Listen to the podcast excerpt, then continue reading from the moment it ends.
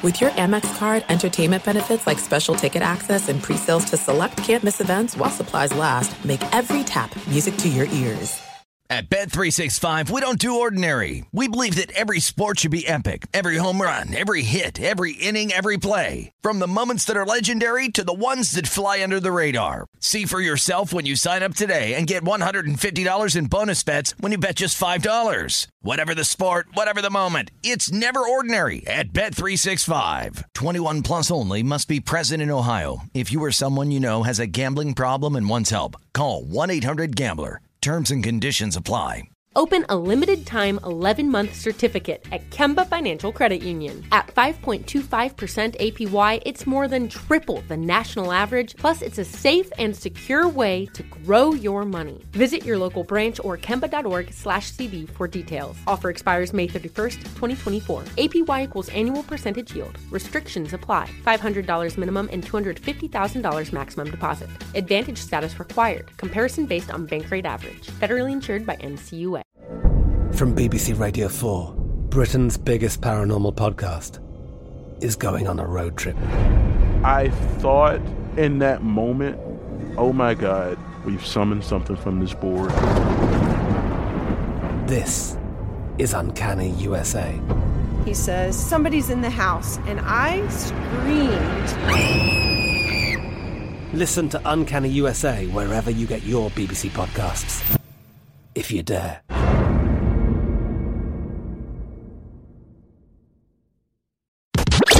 You're listening to Fox Sports Radio. Radio. Hello and welcome back, ladies and gentlemen, to the big lead on Fox Sports Radio. I am your fearless leader, Jason McIntyre, coming to you live from the Geico Fox Sports Radio studios. 15 minutes could save you 15% or more on car insurance. Visit geico.com for a free rate quote. I showed up this morning without a glass of wine. Nope, couldn't couldn't pull a LeBron. Not at uh, 7 a.m. out here on the West Coast. Uh, very excited though for this weekend. I don't need any wine to get me through what should be an awesome day for sports. Right? We got five bowl games. Three don't really matter. I will tune into Florida, Michigan, but the college football playoff today has me stoked. Uh, we will do plenty on those two games. I like one upset. I like one underdog, obviously. Um, we'll get to that shortly. We will do some NBA today. I know I've been talking on social media a lot about this show today. Folks, we will do some NBA. You cannot not do the NBA. Lakers, of course, the focus as always, but there's some other stories uh, out there. Lakers fell this week with a few L's from fourth in the West to now seventh, past, t- oh, sorry, tied by the Rockets. Kings nipping on their heels. Oh, tough week for the Lakers and LeBron. But I want to start the show, obviously, because it's week 17 with the NFL. And, you know, I talk a lot about gambling on this show. Yes, uh, we, we will recap what happened in week 16. You guys, you know, who listen to my sports gambling podcast, Coming Up Winners, you know it was a brutal uh, end to what has been an awesome run for me. Just some really unlucky moments in week 16, but week 17, it's a new week. And there's a lot of new things happening in the NFL. And I want to start with a phrase that, you know, may anger some people. Uh, people who listen to this show regularly know that uh, I like to start with not quite a, a rant, but there are some things that I'm seeing here heading into week 17 in the NFL. And it's kind of led me to a phrase. And that phrase is identity is overrated. You know, people love the buzzwords, the corporate buzzwords. And I swear, every single time I talk about, uh, you know, sports, I hear someone on the other side saying identity. What's their identity? Who has an identity? Do they lack an identity? It sounds so smart to say it, right? But I swear, everybody's using it wrong because they feel like you need an identity. And boys and girls, I- am telling you, that's overrated. It's unnecessary. And I'm going to start with a perfect example the New England Patriots. Right? New England Patriots. When Tom Brady took over for Drew Bledsoe almost two decades ago, the Patriots' identity under Bill Belichick was defense. Brady was a game manager. They had guys like Ty Law, Richard Seymour, Willie McGinest. The Patriots' identity was defense. Ah, but then Bill Belichick reinvented the Patriots. Their identity changed. They were an offensive machine. Tom Brady led the league in points. I think the Patriots averaged like 35 points per game in that one undefeated regular season. Remember, uh, Brady had 50 touchdown passes. Randy Moss, Wes Welker, loaded at receiver, an offensive juggernaut. In just a few years, the identity of the Patriots changed. And of course, they lost the Super Bowl. And you know what? Bill Belichick is a smart guy. This is what smart people do. They don't stay with an identity the whole time, they pivot. Next identity for the Patriots, their new reincarnation Gronk and Aaron Hernandez, R.I.P. Aaron Hernandez, the serial killer. Um, they went to the two tight end look. And now we're seeing a smart Patriots team changing, not uh, uh through a yearly period. Folks, the Patriots' identity is almost changing on a monthly or weekly basis. Did you watch that game last week? Did you watch what happened against the Buffalo Bills? Tom Brady looked awful. Tom Brady was terrible. One of the worst games I can recall that he's had in recent years.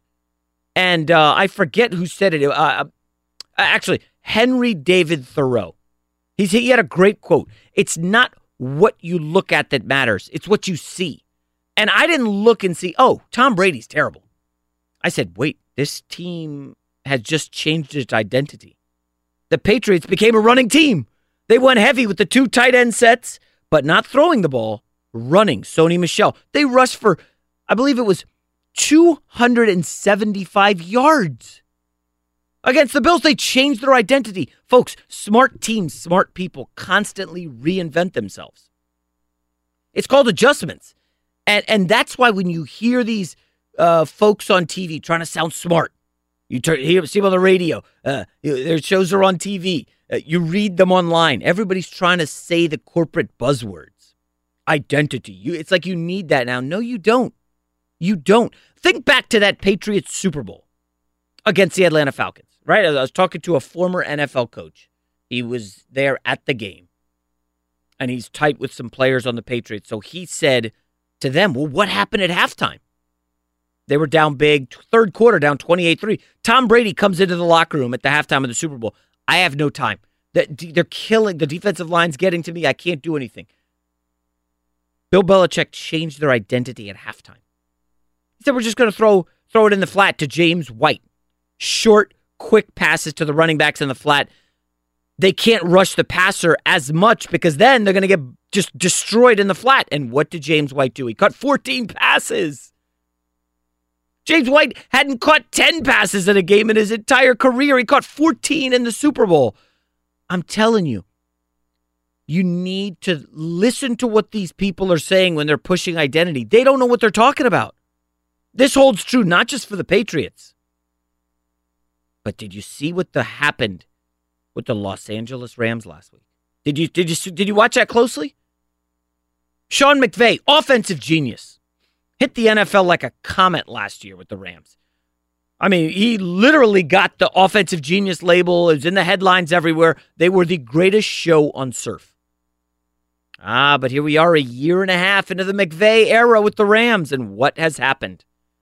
Teams now have plenty of film on the Rams. And I don't want to hear the Cooper Kupp stuff. Yes, that plays a small point to why they've struggled a bit here in the last month. But they did have 455 yards, and the offense had five touchdowns against the Chiefs. So eh, it's not all Cooper Kupp. Teams make adjustments. Smart teams make adjustments. The bad teams, the dumb ones, uh, they're not doing anything. They're getting torched. But look what the Rams did last week. Their identity has been tempo, tempo, tempo. Jared Goff passes down the field, jet sweeps, all this movement on offense. Very fun to watch. And McVay basically hit the brakes on that last week and said, mm, We're going to hold the ball for 37 minutes, run a million times. And yes, identity. It's overrated. The greatest show on surf rushed for 269 yards last week. They only passed for 192. McVay is smart. He said, listen, Goff's getting too much pressure. Teams have, are doing things and adjusting to slow us down. You know what? I'm going to throw a wrinkle at everybody. Here's CJ Anderson, who wasn't on our roster two weeks ago. Folks, even this doesn't just apply to sports. This applies to you at your job. You don't want to get pegged as, hey, that guy is that. He does that very well. Then it becomes your identity and you can't change out of it. So to wrap this up, it's not just sports, it's you and your life, it's your job. And I want to wrap with a uh, a movie note that includes identity. Everybody knows who Bradley Cooper is, right? Bradley Cooper burst on the scene in Hollywood, I don't know, must have been 15 years ago. And he quickly got that rep as, oh, he's the party guy. He's fun. He's the frat guy, the preppy guy. He could play a jock. It was as if Bradley Cooper got typecast, right? The hangover, wedding crashers. He's just not that into you. It's, it's, I know you probably haven't seen that, but it's showing a lot now on cable. And it has Scarlett Johansson. I mean, come on the A team, but Bradley Cooper was essentially playing the same role in everything. Now, he did step out a little bit for Silver Linings Playbook, if you saw that. Great movie, by the way. American Sniper, still in that role. Tough guy, jock. American Sniper, another great movie. Bradley Cooper essentially had his identity set for him by Hollywood. Well, this is what you're good at. So Bradley Cooper pitched a movie to Warner Brothers. I think it was a c- couple years ago and he wanted to remake A Star is Born. And if you've been listening to the show, you know I love that movie. It's tremendous. Uh, I know remakes aren't great. This one is awesome. And Bradley Cooper told Warner Brothers, I want to star in the movie. And they're like, Bradley will let you produce, but, uh, you know, I, I uh, doesn't really seem like you, a music guy, a country music guy. And Bradley Cooper, in this amazing profile in the New York Times, kind of recaps the meeting. And he's like, Shame on anybody that's going to tell you who you are and what you're capable of. He flipped his identity in a meeting with Warner Brothers and sold them on, I can play that role. And what happened? Bradley Cooper's going to sweep all the awards because he didn't let them create his identity for him. Just because he was an actor in those movies doesn't mean he can't step out and do something else. Just because the Rams are the greatest show on surf doesn't mean a smart Sean McVay can't say, oh, we're going to hold the ball for 37 minutes and run it down their throats. And Bill Belichick is the greatest example. He reinvents the Patriots every few years. Folks, you should be able to change. Smart people change frequently. And I'm telling you this we got Alabama, Oklahoma tonight. You seen uh you seen the kid Tua Tagovailoa all season, right? tearing defenses up with the deep ball, quick tempo offense, a lot of spread, a lot of passes. So I'm hearing Tua's not quite 100%. Will Nick Saban shock the world and come out and say, we're going to flip our identity and Oklahoma's not going to be ready for it? We're going to run for 300 yards today against a team that couldn't stop Army, that couldn't stop Kansas on the ground. I'm telling you, the smart people change their identity frequently. And don't be surprised if Alabama does that tonight. Folks, I'm very, very excited for today's show. Almost 2019. 2019 is going to be a big year. Very exciting year in sports. But first, before we get there, coming up next year on the big lead Fox Sports Radio. So is is LeBron's injury kind of a good thing for the Lakers? Well, I don't know. They just got they just got smoked last night by the Clippers lost at the buzzer a couple days ago to the Kings. But is it a good thing? We'll discuss that next. Back here on the big lead, Fox Sports Radio. Iowa Sam, uh, do you miss the Christmas music? No. he had to think about that for like less than a quarter of a second. Yeah, after a month straight of it, I think I'm good. Dude, it, it, it is a little depressing. Like, I'll get in the car the day after Christmas and you hear a Christmas song and you're like, all right, I guess it, that's over. You know, I was I have the Hallmark channel on in my car because I, I I like get into the Christmas vibe, Wait, folks. that's a radio station, the Hallmark it's channel. on it's on Sirius. Yeah, Okay. Uh, the Hallmark channel. It just plays Christmas. It's still playing Christmas music well, today. I think that see the thing is, is Christmas is one day and it ends, and then you go into this like depression. It needs Christmas needs to last like ten days, and you can slowly wean off of it like a drug. How about that? I love that analogy. Drug analogies early in the morning out here in Los Angeles. Great news. There's a quick way you could save money. Switch to Geico. Go to geico.com and in 15 minutes you could save 15% or more on car insurance. Um hey Gavin, I've had to stay off social media this morning because of what happened last night with the Dennis Smith stuff. Didn't remember I talked about briefly Dennis Smith on this radio show? And Yes, so sir. it's funny because you could talk about it on the radio show, but if people aren't listening at that moment or don't listen to the podcast, they miss it. And so I just mentioned casually. I mean, did you see the end of the Mavs game last night? I Prob- did not. Probably not. I did not. Yeah, not many people did. so Luka Doncic, of course, having another sick game, didn't get the ball with time running out for the game-winning shot. Dennis Smith kind of ball hogged it. And I just put out there what I heard about Dennis Smith. That's his deal, dude. That's what he does. And the coach talked to him about it, and the players like they prefer JJ Barea because he's pass first. And all these people tagged Dennis Smith in the tweet. And so he said something like cl- hashtag clown talk. So now all these people from Dallas are emailing me. Can you come on my radio show today? I'm like, I'm I, I'm not going to discuss it. I discuss it on my show, you know. Um, but it's weird how the NBA, thanks to Luka Doncic, has kind of popped up here, doing more damage in December than I thought. I, I think it's partially because the bowl season's been awful, but also because LeBron has done a pretty good job of staying in the news. LeBron, of course, was injured against the Warriors, and his groin injury will keep him out a few games. No, no definite timetable. Gavin, if you go back like two weeks, I could have swore I said something like LeBron's going to want a vacation in January. Do you remember that? I, I I just had this feeling he's doing so much for this team. If you watch closely, these Lakers are frustrating to play with at times. They're young guys, and I wonder how many games LeBron's going to miss. I just wonder. And uh, second layer, and nobody's on this yet. How much heat do you think Luke Walton's going to take? Blew a 15 point lead. You were texting me about it. Blew a 15 point lead on the road in Sacramento. And of course, yesterday I was doing Speak for Yourself on FS1. And Jim Jackson's like, well, the players blew it, Jason. I'm like, hold up. Uh, some of it's got to fall on Luke Walton. Uh, you know, I, I, again, Brandon Ingram makes a free throw. Maybe we're not having this conversation. But at some point, Luke's got to get the guys like, fellas, can we play a little defense?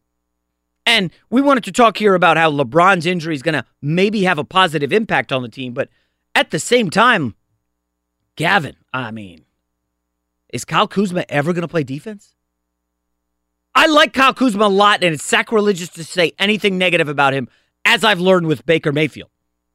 But, folks, go look at Kyle Kuzma's defensive stats. They are among the worst in the league. He doesn't have a steal or block in the last four games. That's hard to do. I looked up this stat deflections. That's a defensive stat that kind of shows if you're hustling, you're playing team defense, you're getting hands on balls. Among players playing 30 minutes or more per game, he's third to last in the league in deflections. JJ Redick is below him. And uh, some other guy on the Pistons, Reggie Bullock. We know JJ Redick doesn't play defense. He's in his 30s. He's slow uh, shooting guard. Kyle Kuzma is like super fast ag- attacking the basket. He doesn't even try defensively. Now, I will say this. You want to talk about the young guys playing. Lonzo Ball, Gavin, that's I think that's your guy. I got to give it to Lonzo. I've been impressed lately. Uh, I know the shooting still isn't there, but he looks more confident and aggressive. I like what I've seen from Lonzo. The guy that I, I just think this has been bad for is Brandon Ingram. And we've talked about this. Well, he doesn't play great with LeBron. Okay, make him the sixth man. Or, okay, make him the focal point. Well, he has been for the last two games. I don't know. Gavin, is he playing that well? No. Are you done with Brandon Ingram? I know a lot of Lakers fans are.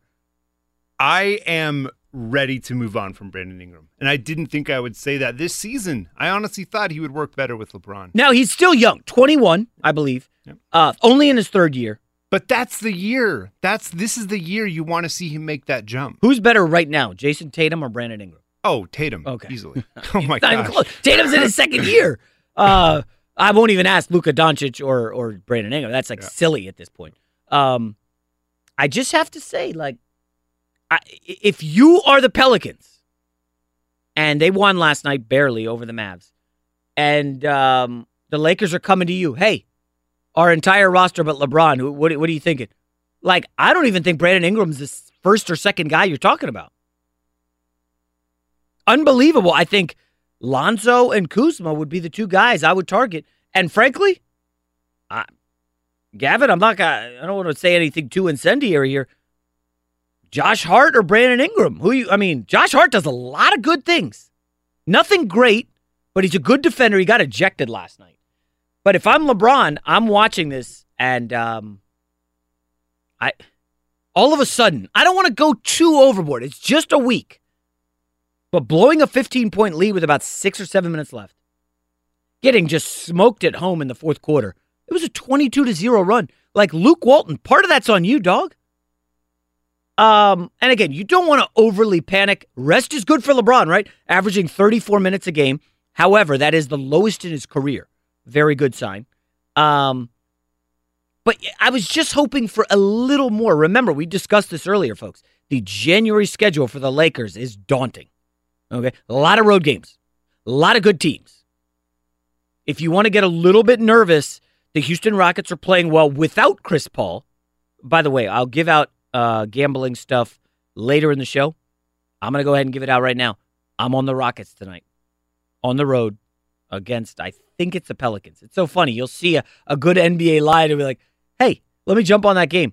Houston tonight, yes, at New Orleans. So I got it last night, Gavin. It was one and a half. I just looked. It's up to three. Pelicans on a back to back huge win over the Mavs. And listen, the Rockets come in, they don't miss Chris Paul. It's basically become, hey, James Harden, do what you did uh, last year and just take over. I, I still am not buying the Rockets, but I, I'm going to say this. I don't think LeBron is overly thrilled with what he's seen the last two games. Now, obviously, Christmas Day, closing out in the fourth, that was awesome. LeBron got you halfway there. You got to the finish line, but um, I, I, I just that have Kings game, man. That they just totally imploded on themselves. And Lonzo outplayed De'Aaron Fox. I mean, uh, Yep. first of all, I need to go back and watch the video. How did Bogdanovich get matched up with Tyson Chandler at the three point line? Was that a switch? Was that on I'll have to Kuzma? look back, I'm gonna have to yeah. look about, but like that's just inexplicable. Uh, I, frustrating loss for the Lakers. And I know there's going to be listeners out there. Why do you care about a Lakers December game, folks? Two days ago, uh, well, three days ago, the Lakers were fourth in the West. They're now seventh, and you there's not room for error. Okay, there just isn't in the NBA. Uh, we are contractually obligated to talk about the Lakers in the first hour every show. No, not contractually, but I just find like the Lakers super fascinating. Um, how about this, Gavin? I'll, I'll go out on this note. Warriors, any concern at all? I, I kind of do. What? I, I know, but Draymond is a different person, and Klay Thompson all of a sudden can't shoot. That's weird. This That's is a large struggle for Klay. Quick note on Draymond. I just wonder can, can you look at trading him to keep Kevin Durant in the offseason? Now, I don't know what kind of value you're going to get for him because somebody's going to have to pay him. But I, I'll be honest. I, if I'm the Warriors, I'm doing everything I can to keep Kevin Durant because a team like the Knicks, aggressively tanking right now, folks. If you if you haven't looked at the NBA standings, the Knicks are tanking so well right now. I wish my my Jets in the NFL could learn from the Knicks. They're possibly looking at adding Zion Williamson with a top two or three pick, getting Kristaps Porzingis back, and then you go to Kevin Durant and say, "Listen, this could be your team. You will be the man. Nobody's challenging you in the locker room on this team. Come to New York and save us." And if I'm the Warriors at that point, I got to look like, I mean, what do I do to keep KD? I don't know. It's going to get interesting. Obviously, uh, the Lakers are a big story. Anthony Davis. Uh, we'll do more on the Lakers in the show. But coming up next, it's time, folks. We got to talk about the college football playoff. I believe kickoff is in about four hours. Uh, lots happening on the front of the game. I will say this bowl season's been brutal, but I'm very excited for today's college football games, even though the spreads on both games are double digits. We'll talk about that next, but first, let's go to Isaac Lowenkron with what's trending in sports. Good morning, Jason. In college football on Friday night, 12th ranked Washington State defeated number 25 Iowa State at the Alamo Bowl 28 26 as Cougars QB Gardner Minshew tossed two touchdown passes, ran for another, and also broke Jared Goff's Pac 12 single season passing yardage record in the process. In the NBA Friday night, Anthony Davis, a season high 48 points, along with 17 rebounds, 4 assists, 2 steals, and 2 blocks. In the Pelicans' 114 to 112 win over the Mavericks, Clippers defeated the LeBron James and Rajon Rondo-less Lakers 118 to 107.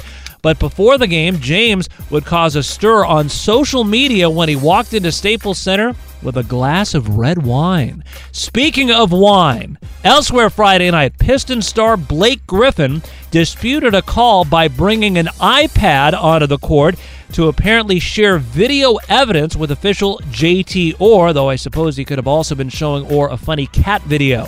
Anyway, the Pistons wound up losing to the Pacers by 37 points, after which head coach Dwane Casey said, I want to apologize to the fans of the Detroit Pistons. That's one of the worst exhibitions we've put out on the floor.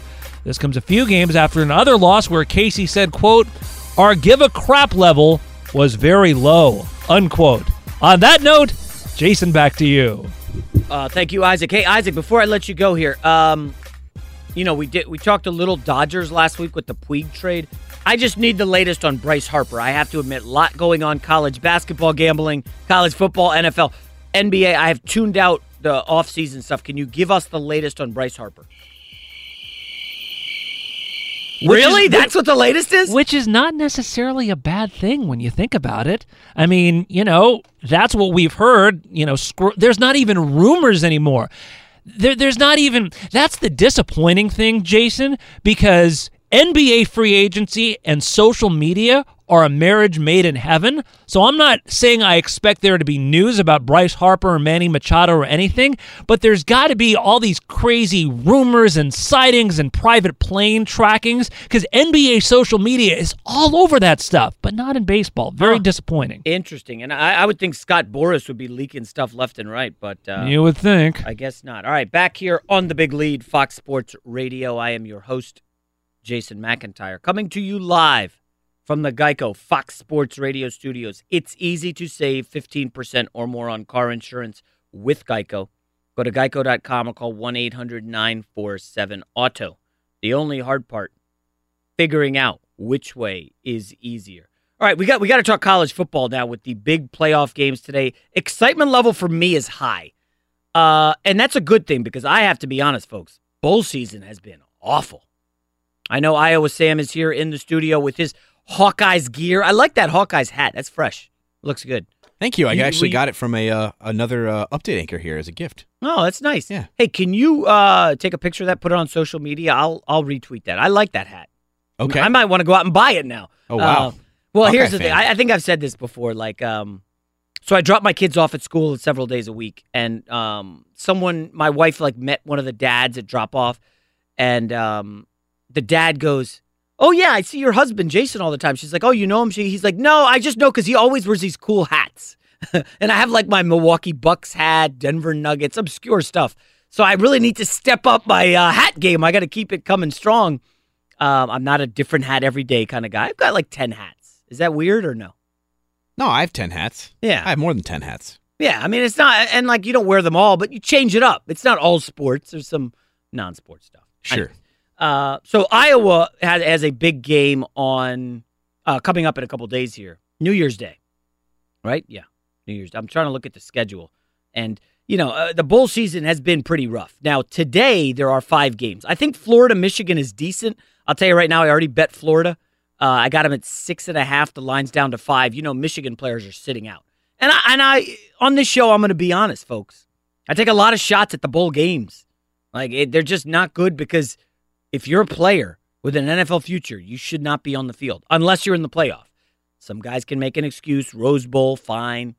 But by and large, there's no value. And without the stars, and teams getting three weeks off. The the action's just ugly. South Carolina plays Virginia, uh, and then Arkansas State, Nevada, whatever that is. Um, but then the big games start at one uh, Pacific, four Eastern. Notre Dame, Clemson. Clemson, thirteen point favorites, and then at five, Oklahoma, Alabama, Bama favored by fourteen. So here's the interesting thing. Today, I'm going to go home from this radio show. I got to do a couple things. And I'm going to watch both these games. I'm not going to do anything. I'm sitting on the couch watching. I would assume many men out there are going to do the same thing. Probably some women as well. Um, but I'm going to do the same thing tomorrow. And I kind of love this weekend. Like NFL games. I know week 17 is spotty. But then here's the this is where it gets tough, guys. Uh New Year's Day, there's a lot of games to watch. It's like and even on Monday, I think there's some day football, right? The, what do they call it? The Sun Bowl or something. Um, so, like, this is really the end of an awesome four month journey where you just plant yourself in front of the TV and watch four days. Yeah. On Monday, New Year's Eve, there's Virginia Tech, Cincinnati, Stanford, Pitt, Michigan State, Oregon. By the way, I love Michigan State in that game. I know the Big Ten takes a lot of heat. Um, I just love Michigan State in that game. Keep an eye on this. Their running back, LJ Scott, that dude is a stud. I like him. I think he's a good late round uh, pick. They've kind of driven him into the ground at Michigan State, but he's back. Mark Dantonio is lights out in bowl games with time to prepare. I know Herbert is returning for Oregon. I don't put a whole lot of stock in that. By the way, Herbert, what are you doing, dude? You know who comes out next year? Tua. There's no shot you're going to be the number one pick. Feel free to write that down and send it to all these accounts that monitor, uh, you know, tweets. Freezing cold takes my guy over there. He's been on this show. Um, Herbert should have come out. I mean, again, you can never tell a guy what to do. He's got a 4.0 grade point average. I think his brother is coming to Oregon to like hang with him, and that'll be fun. But you got to get your paper because he's a first round pick, no doubt. And you stay, they pick you apart. I don't know. I, I would have gone if I was Herbert. If I was his dad, I would have probably advised him to go. But again, uh, and I've said this on the show, you really got to enjoy college. Any kid I play pick up basketball with, unfortunately, I usually get matched up against some of these guys, and you know they'll be like, "Oh, I'm a junior in college." I'm like, "Damn, dude, that is that's the easy life. You didn't have jack squat to worry about. Stay as long as you can, have as much fun as you can, because once you get out, it's work every day, no days off. I mean, you guys see it. We're in here every weekend at the crack of dawn. We love this stuff. Now we're talking about sports. That's fun. But a lot of other guys out there, you get out of college having fun, going out three, four nights a week, and then boom, you're doing TPS reports five days a week in uh, a cubicle. So have as much fun as you can in college, and, and that's why I'm not going to get on Herbert's case too much. But you know, big picture, dude, you could could have gone number one. Um, so yeah, there's a slew of games on the 31st, and then on New Year's Day, I will be working, of course, on uh, on over at FS1. I mean, it's wall to wall football, and like there aren't any great games. I guess Washington, Ohio State is is the marquee game. Uh, Texas, Georgia's interesting. By the way, and again, I gave out these picks on on my podcast coming up winners. I'm telling you, Texas is going to be a live dog uh, plus 13. Love them. Tom Herman in this spot. I will add this. I uh, also talked up Purdue this week, and um, they were down, I think, 28 7, maybe eight minutes into the game. Now, Purdue isn't as good as Texas. Uh, Purdue's a pretty good team, right? They throttled Ohio State. Sam, what? You're Mr. Big Ten. What? You, they're not good? Well, they did beat my Hawkeyes, and yes, they beat the Buckeyes. Um, but they're still they're a young team. Boy, I did not, yeah, with uh, Jeff uh, Jeff uh, Brohm. Mhm. I did not see that coming. I didn't either. He, he seemed like he seems like a coach who'd have his team Yeah. uh, more prepared. I, you know, and again, sometimes you peg these games wrong. I did not know that Auburn was that much more physical and fast than Purdue. they were throwing bombs on. I mean, they were just going deep every time. But if you look at Auburn's season, they were not big play guys. No, They couldn't move the football at times. they had enough time. I mean, I don't know. This is, they were just They Purdue were was overmatched. miles better. Oh, Yeah. it was not, now I do. Uh, now Texas, I don't think is going to be as overmatched. They got a bunch of five star guys uh, on that defense. Like Purdue doesn't have any five star guys, you know. And the SEC, it's all, you know, e- e- even in uh, Clemson, you know, today in the ACC, um, they're playing in the ACC, and you know, they're losing Dexter Lawrence, their great defensive lineman, who's a first round pick. And it's like, all right, who's the next guy up? And you look and he's like a four star dude who barely gets to play. Oh, well, how much of a loss is that? Um, so I'll close on this. I, I have to go with Notre Dame. We're going to talk to Bruce Feldman in one hour, and, and we'll go deeper into the games. But I just have to ride with the Irish here, getting 13. And here's why the Clemson secondary is a weakness. They've given up over 450 yards passing to South Carolina's Jake Bentley. They gave up over 400 yards passing in another game. Like this secondary can be had. Um, and, and you know Notre Dame's got two six foot four receivers who can go up and get it. I think they're Notre Dame's going to be able to move the football. And and Sam, when I look at this game and I hear people talk about it, you know these narratives get built, and the narrative is, man, Notre Dame. They remember the last time they were here, they got crushed by Alabama. Okay, that was six years ago. This is an entire new team. This Notre Dame team is good. They're battle tested. I think they played four one score games. You know, Clemson, by the way, freshman quarterback, Trevor Lawrence, they haven't been in a one score game since September. Like, if all of a sudden this is a tight game in the fourth and you got a freshman quarterback back there, I don't know. I, I, took Notre Dame plus 13. I think I got 13 and a half. It's down to 12 in some spots. Um, I don't. I just I feel like they're going to be able to push Clemson. I like Clemson. Uh, I love Dabo Swinney, but I think Notre Dame is the one side I would back here. Alabama, there's no way I'm going against them. Coming up next here on the Big Lead, Fox Sports Radio, the NBA sent a message to every team, but what it really meant was for one person. We'll tell you who that is next.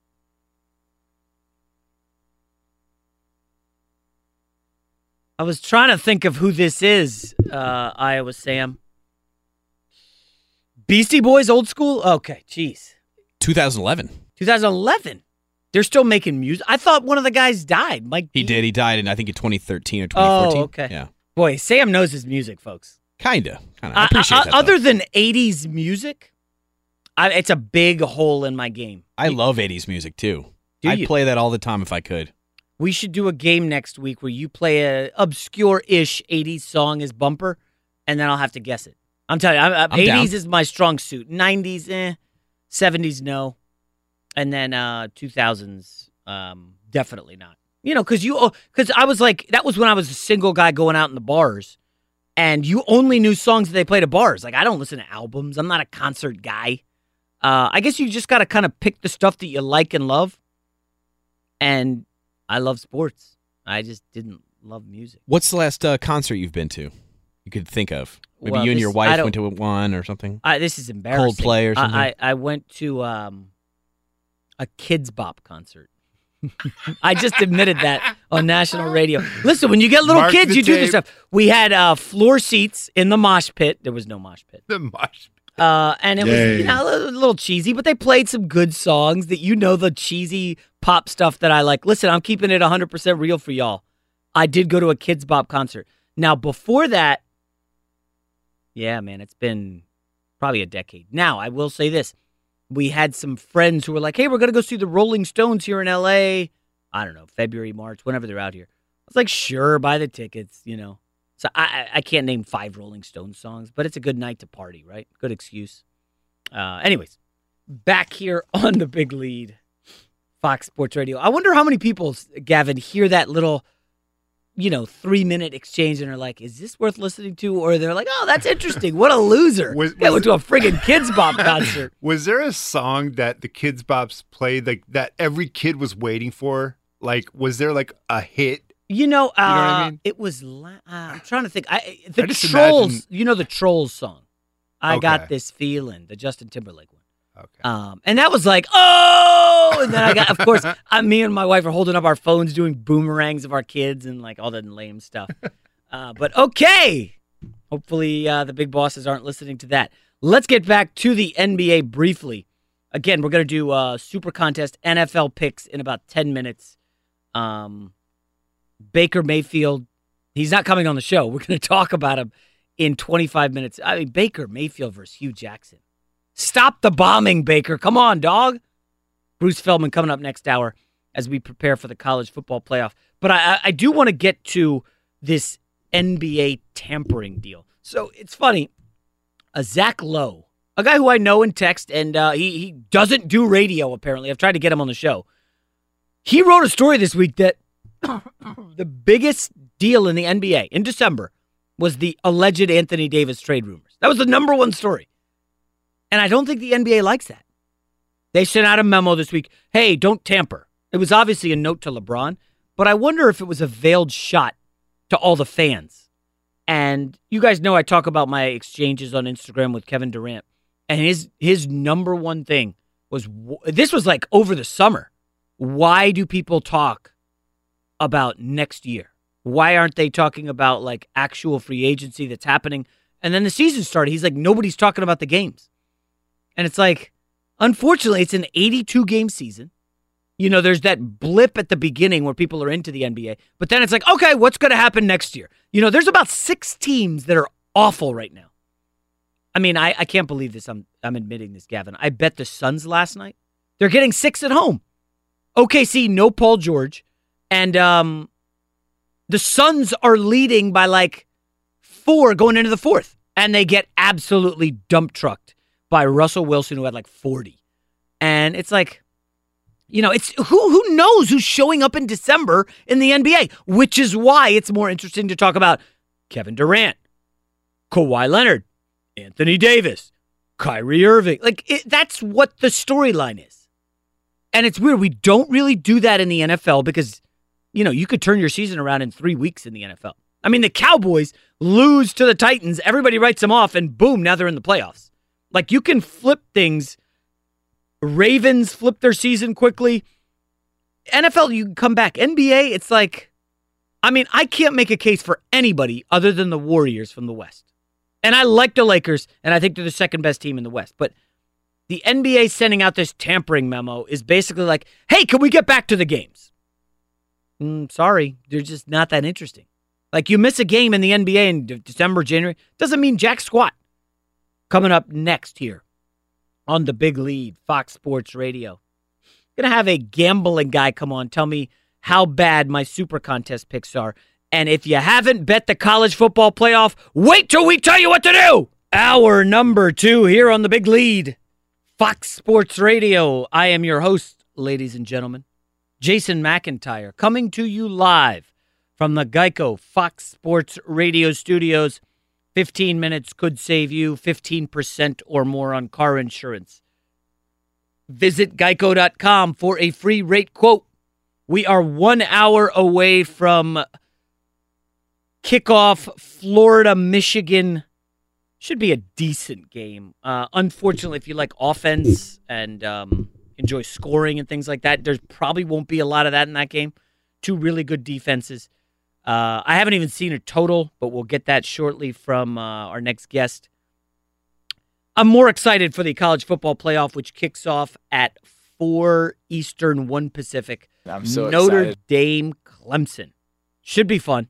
I'm telling you, it's a it's a day where you sit in front of the TV and watch football for about eight hours. Then you're going to run it back tomorrow with Week 17 in the NFL. Now, Week 17 is tricky. Again, we're going to get to that here in a moment um, because you don't know who's going to play. Two years ago, Jason Garrett said, "Oh yeah, the Cowboys, we're we're going to play our guys in Week 17," and I think Ezekiel Elliott did not take a snap. Dez Bryant maybe played a series or two, and, and they went to the reserves. So Jason Garrett and the Cowboys say they're doing the same thing this week. They're playing their guys. Is he lying? Who who knows? And that's why Week 17 is so dangerous to bet on to help us make sense of all the gambling news, college football, NFL. We bring in Jason Weingarten. You know him as at Spreadopedia on Twitter. Jason, good morning. How are you? Morning, Jason. Thanks for having me on. Yeah, you came on last year around this time and gave out a pretty damn good winner. Uh, in I mean, I think you called Alabama, Georgia nearly perfectly, right? Uh, so this is your chance to do a victory lap. Let's start with college football, Jason. Uh, first of all, do you have a play on Florida, Michigan? And then if not, uh, let's get to the playoff games and, and, try to break those down for us. Which side you like uh, from a point spread perspective? I took Michigan when the game opened at six, and then again at seven before the the suspensions were announced. So I'm sitting, I'm sitting on a bad number with Michigan right now. Uh, I do think they win, regardless of the suspensions, but I took the worst of the number there, unfortunately. What do you make of Harbaugh's struggles in bowl games? I had them last year. I think it was against South Carolina, and my goodness, I can still taste that collapse. I mean, it was total domination for three quarters, and then they just choke it away late. Um, it's tough, right? I mean, you get a they haven't played in a month. It, it is tough. Bowl games, you have weird motivation. Sometimes teams don't get up for them. I, I do think in Harbaugh's case, it's mostly just random variance that the teams haven't been good. That that was an all-time collapse last year, but I wouldn't I wouldn't put too much stock into Harbaugh's uh, bowl record. All right, how about this one? Um, three Michigan starters. They're running back, uh, the linebacker Bush, and then Rashan Gary. They are all sitting out this game. Uh, your take on that? I don't know if they are add up to being worth a point or two or what have you. Um, but again, it's you know basically two All Americans on the defensive side of the ball. Yeah, that that's more concerning to me than a running back being out. I I, I generally move the line zero points for any running back being out. Uh, I'd be more concerned about the defensive players personally. Totally agree. All right, Jason Weingarten at Spreadopedia on Twitter. Jason, let's go to uh, Notre Dame, Clemson, and Alabama, Oklahoma. First of all, who's more? Which underdog is more likely to cover the spread today? Cover the spread. Well, that that would mostly depend on what number you're getting. If you if you took Notre Dame at 13, I would tell you Notre Dame at 13 is probably going to be the best number because the market's now back to about 11 and a half there. Really? Yeah. Is that um, sharp money or public money? Both. Uh, I actually talked to a bunch of books yesterday that said that they were swimming in Notre Dame money against the spread. They were swimming in Notre Dame money line bets. That that Huh. was their big exposure. Um, I would uh, I would expect that everybody's going to have Notre Dame money line, Notre Dame parlay. Oh boy. So the sports books are going to need Clemson. Jeez, that's not a good sign. yeah, they're going to need Clemson today. Jeez. Uh, is there one advantage you can find on either side of the ball for the Irish? Because I, I don't. Maybe they're just a super public team. I was kind of looking at the narrative that, hey, man, Notre Dame was here six years ago. They got their doors blown off. They got no chance against these real good teams. You know, if you wanted the most competitive playoff, Ohio State deserved that fourth spot, but you have to put Notre Dame in because they're undefeated. They they forced their way into the playoffs, and you can't you can't argue any any reason to keep them out. Unfortunately, I don't I don't think they have an advantage anywhere today. Um, I I think they might get blown out Huh? but uh I mean it's uh when anytime you have two or three weeks to prepare and you have a good coach and unfortunately Brian Kelly is a good coach. Unfortunately. he uh Well, all right. Let You me know, make the case. Let me make the case against Clemson. So they haven't played a one-score game since September. They do have a freshman quarterback, Trevor Lawrence, and he's going to be going up against the best pass defense he's faced, the Irish third in defensive pass efficiency. Um, I I think they're actually going to be able to move the football as well. I mean, if Jake Bentley of South Carolina can throw for nearly 500 yards, you're telling me Ian Book can't have a good game with two uh, six foot four receivers out there catching balls against a Clemson secondary that lost their best guy to the draft, uh, Mackensie Alexander? I, I, I just see this one being kind of close. I think they can score points. I don't think they can score more points and keep Clemson from scoring enough points to beat them. Okay. All right, let's move on. Uh, we're talking with Jason Weingarten. The uh, you know him on Twitter at Spreadopedia. We'll get to the NFL shortly, but tell me about this Alabama Oklahoma line. How has it not moved off 14 at all? No budging. It did. Oh, it did. It did briefly move down to uh, 13 and a half earlier, and I'm actually watching it right now move back to 14, and now Alabama is going to about minus 115 on the 14, Oh. and uh, I'm watching the total pick up to 79 right now. 79. oh my that god. that's that's actually where where my play is more uh, focused on in this game than the spread. I have uh, I have Oklahoma at 53 to 1 to win the national championship. Wow. I think That's I think that that bet's about to die today unfortunately, and I'm waiting until the absolute last minute to figure out the best hedge for that. But uh I I'm personally playing Oklahoma under 79 and Oklahoma team total under 33 minus 120. Yeah, I agree with that side. I mean, Jason, uh, we don't know how healthy Tua is. Only Nick Saban and the inside guys at Alabama know. If Tua's not 100%, I think we're going to see a run heavy attack here. Kansas can run for 350 against Oklahoma, and, and Army can do the same. Why, why can't Alabama just run the football, keep Kyler Murray off the field? I would lean toward the under. Yeah, I I I thought about that. I thought about the the heavy run game. Uh, I, I don't think Alabama's going to come out and run the ball the way everyone expects them to. Oh wait, My wait, wait, hold on, hold on, Jason. People are expecting that. I hadn't heard that. I uh, Yes. huh? Uh, Interesting. The- Even though the, the total's ticking up, you said. Yes, uh, a lot of a, a lot of people are expecting a heavy, heavy run game out of Alabama. I I don't think that's how they're going to come out and play this. But uh, my my thing is not so much about uh, Oklahoma's uh, positive qualities. I really just don't think that they've faced a defense remotely close to Alabama's this year. None of none of the Big 12 defenses are even in the same category or universe or whatever adjective you want to put on Alabama. I, I don't see how they're going to put up 33 points here. All right, let me move on to uh, Week 17 in the NFL. We're talking with Jason Weingarten at Spreadopedia on Twitter. So, Jason, when I look at Week 17, I, I would love to stay away, but I'm in the Super Contest, so I have to pick five games. Um, I don't. Nothing really jumped out at me. I, I went with teams like the Rams by 10. A- Any thoughts on the Rams? Uh, Uh, they're playing know, San I- Fran. I think you got the right side there, actually. Um, I like the Seahawks minus 13 if I was playing any Huh. of the double digit favorites. But wait, aren't think- they locked in? Yeah. So why would they play any of their guys? Have you seen the Cardinals play I, I have. recently? Unfortunately, I have. Um, yeah, th- that's just a big number. I mean, yeah, no, it's a very big number, but the Cardinals are a very bad They're team. bad. They have, I'm- they can't they can't stop the run. They they can't stop anybody, even backups. I mean, Seattle is gonna have to pull like most of its defense because they're really banged up at safety. Um, obviously, I wouldn't play the linebackers right or uh, Wagner. You got to keep them healthy for for Zeke Elliott, assuming you're going to face him.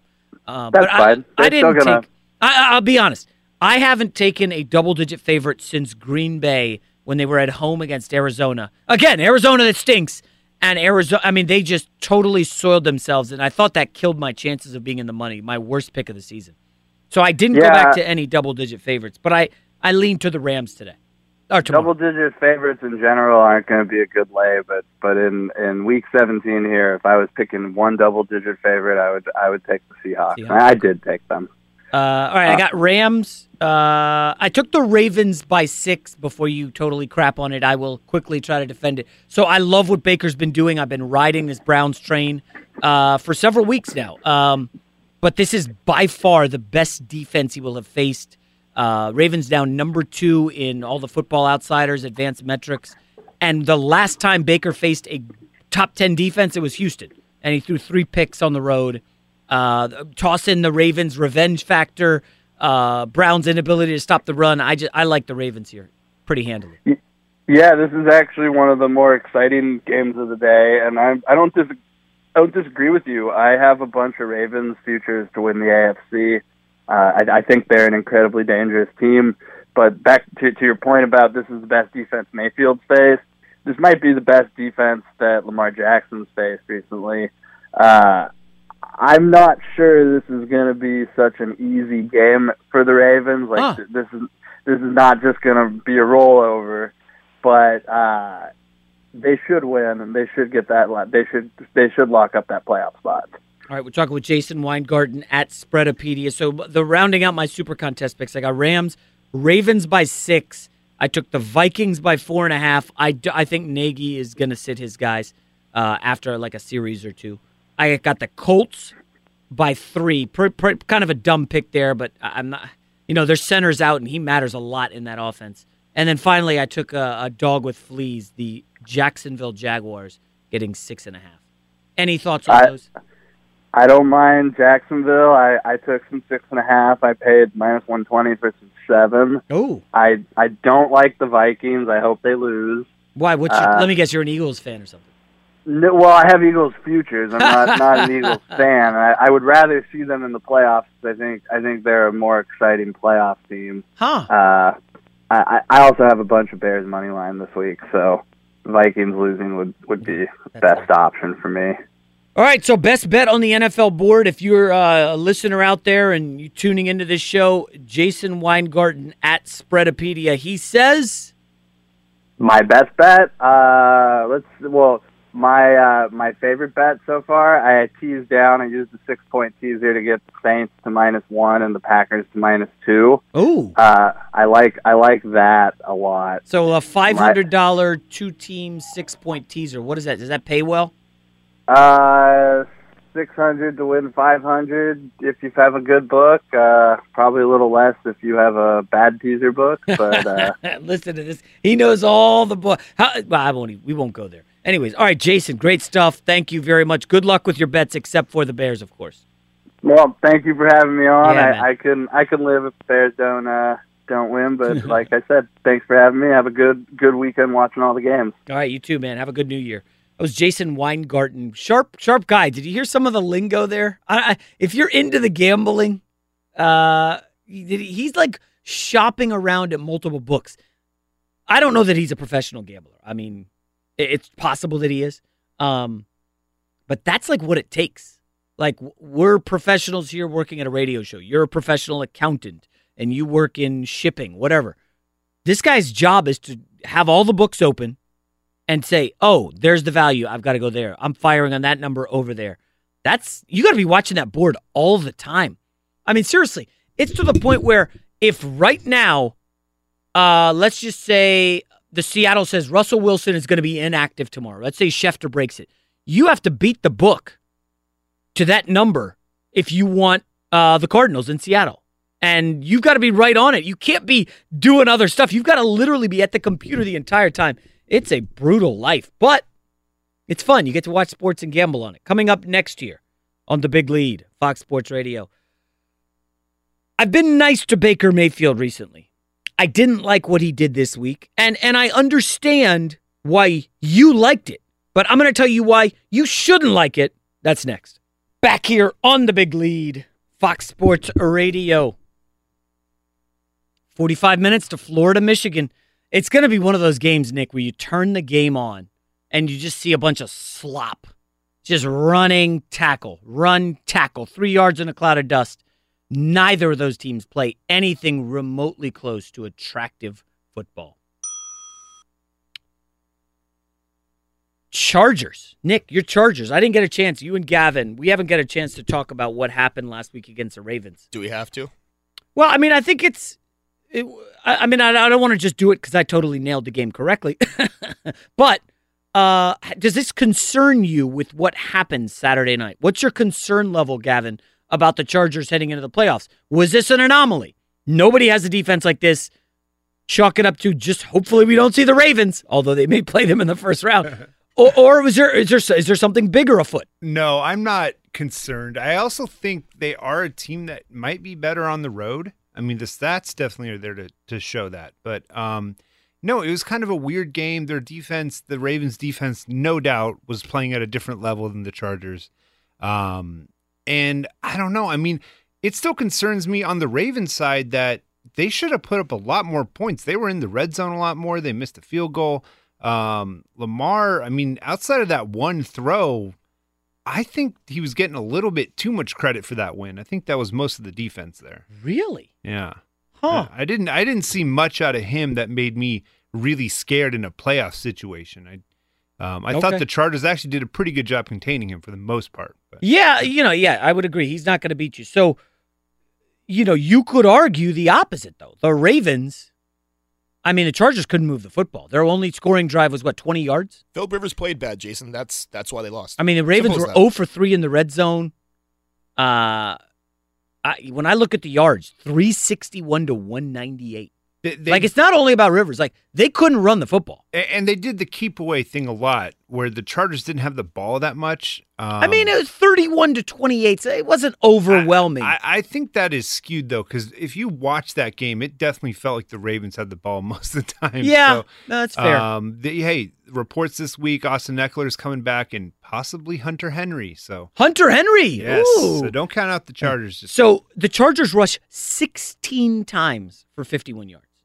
How do you run the ball 16 times in a game? That's crazy. 3.5 yards per play. Now, uh, they play the Broncos this week. Broncos are really beat up. That secondary's hurt. Philip Lindsay, done for the season. Theoretically, Chargers should roll. Uh, we'll see. I, I, don't, I just I don't know that I have a great feeling about them. Remember, Ravens were living in the backfield against that Chargers line and Denver has Chubb and Miller. Maybe they've got some incentives in their contract. I- I wouldn't be shocked if those two guys showed up. Jason, all I really care about as a Charger fan going into the playoffs, just be healthy. Everyone stay healthy after this game. That's, That's, all that I matters. yeah. I I will say if they play the Ravens in a rematch, ee, ee, I, I, Bring it. Yeah, really. I- I- the weird thing and it would be on I'm- the road because the Ravens are going to win the division. I, I would actually prefer that. Like, I, I really think that it was a weird game. The first throw that that Rivers threw was an interception, just like the Chiefs game. But from that point on, it just had a weird feel. They never really got into rhythm, and I honestly think that for whatever reason, the Chargers didn't get up for that game. Can't Huh. explain it. Well, they were coming off a big win, right? They were coming off coming a, off that the biggest win since coming perfect to LA. letdown spot. All right. Uh, speaking of letdowns, so Baker Mayfield's been on fire, been really sharp for the last five games. We've been telling you he he he is on a real good hot streak here. The offensive coordinator Freddie Kitchens is doing some really nice things, and this team has been a bet on team. I think they're in trouble this week. Um, if you guys remember the last time the Browns beat the Bengals in Hue Jackson, they were running their mouth all week. Oh, we handed him the ball. He went to the other our rival. Blah blah blah. And then they came out against a top ten defense, and um, Baker got picked three times, including a pick six, and it was Texans twenty three nothing like early. They're talking about Hue Jackson all week. I mean, Baker, what are you doing? And this goes back, guys, to what we talked about on this show, what I said on the herd that pissed everybody off about Baker and this social media stuff. Like, he's just too into it. He needs to be able to find motivation from within. He doesn't need to look at, oh, this guy said this about me on Twitter. Well, I'm going to show him. And now it's like, I'm going to stare down Hue Jackson. Then I'm going to deny it the next day. And then the next day I'm going to be like, oh, yeah, I did it. What's the problem? Like, you got to get over that stuff. Like, you can't be focused so much on others and and use it to thrive you. And again, yesterday on FS1, Bucky Brooks said this is who he is. Well, if this is who he is, I, I'm not very, as a person, I don't think that's a good thing. Because eventually, somebody at a bar is going to say something to you that you don't like, and maybe you take a swing at him. Okay? Eventually, you're going to have a big game. Nobody's going to have given you bulletin board material. And are you not going to be able to get up for it? I mean, is that how it works? Like, I, I, I just worry about like needing outside motivation to have you thrive. And again, Baker's been tremendous. I'm giving him Rookie of the Year award. It's got to be him over Saquon. He's thrown 24 TD passes. He didn't start the season. He's approaching Peyton's rookie record for TD passes. I believe it's 26. I love what he's done as a quarterback on the field. I don't like that other stuff. Is it okay to say that? Gavin, am I going to get killed because I'm saying I don't like that other stuff? And I know traditionally quarterbacks have had a senatorial vibe, right? They've had this air where they show up at the podium dressed in a suit and tie or at least a sport jacket and they say the right things. They don't take shots at opponents, right? They say the right thing. That's what quarterbacks do from Montana, Russell Wilson, Tom Brady. On the field, I get some fire every now and then, but you're never going to see Tom Brady look to the other sideline and stare down Matt Patricia. Like, come on. Like, I. Your thoughts. I need I need you guys to chime. I mean, because I what I say seems normal, and it's when I talk to other people about it, they're like, I agree. But, then you get all these fans on Twitter, and again, I, I don't read too much into that nonsense, but I just want Baker to cut that stuff out. Don't you think the Browns knew what they were getting into, though? I mean, all of his antics, you know, when he planted the flag in the middle of the field, he ran from the cops. He just, he's kind of, he seems like a frat boy kind of, kind of punkish kind of guy. I- Is I that, know what you mean. Is I that agree sustainable long term, Gavin? I, I just don't think it is.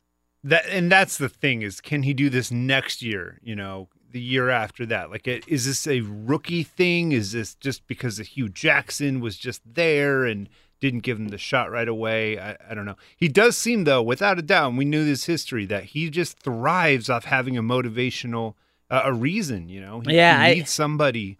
He needs somebody to say something about him, so he has something to come out. I, I just, I for some reason, I don't love that. And uh, I think it was Bucky Brooks of NFL Network on FS1 yesterday. We were talking about this, and he's like, "That's who, that's Baker's identity." And I opened the show telling you guys, you got to change your identity. You got to grow up. Are you the same person? You, the listener, are you the same person at 18 that you were at 28? That you are at 38, at 48? Like you're constantly evolving. And I said the smart teams, the Patriots, the even McVay and the Rams last week, they evolve, they change their identity.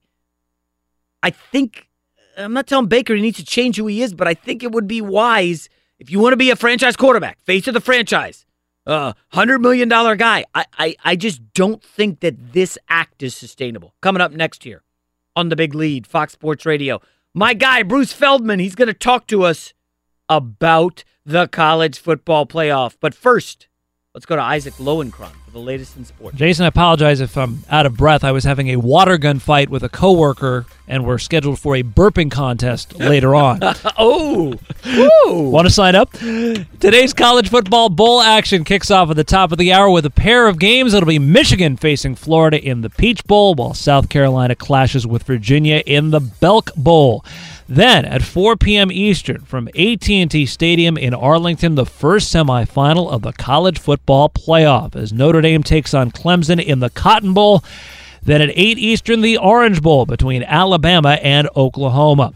This report presented by Geico. Great news. There's a quick way you could save money. Switch to Geico. Go to geico.com, and in 15 minutes, you could save 15% or more on car insurance. In the NBA Friday night, Anthony Davis scored a season high 48 points, also had 17 rebounds, four assists, two steals, and two blocks in the Pelicans' 114 112 victory over the Mavericks.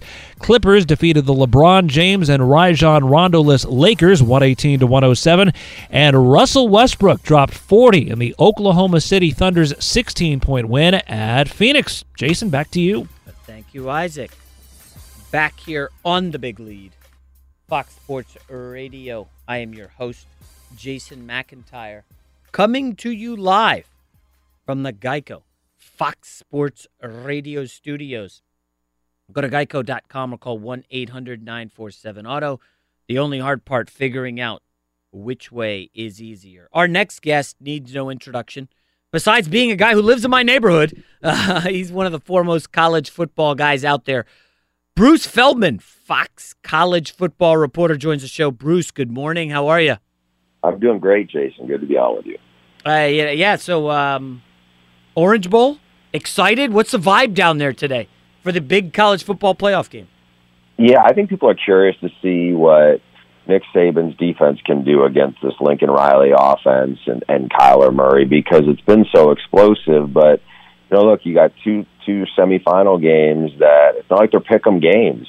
I mean, there will be big upsets if it's not a Clemson Alabama title game. Huh. Interesting. Now, a lot of people, Bruce, are saying, well, listen, Baker Mayfield and Lincoln Riley, they put up like 48 on Georgia last year. Georgia had all these All American defenders.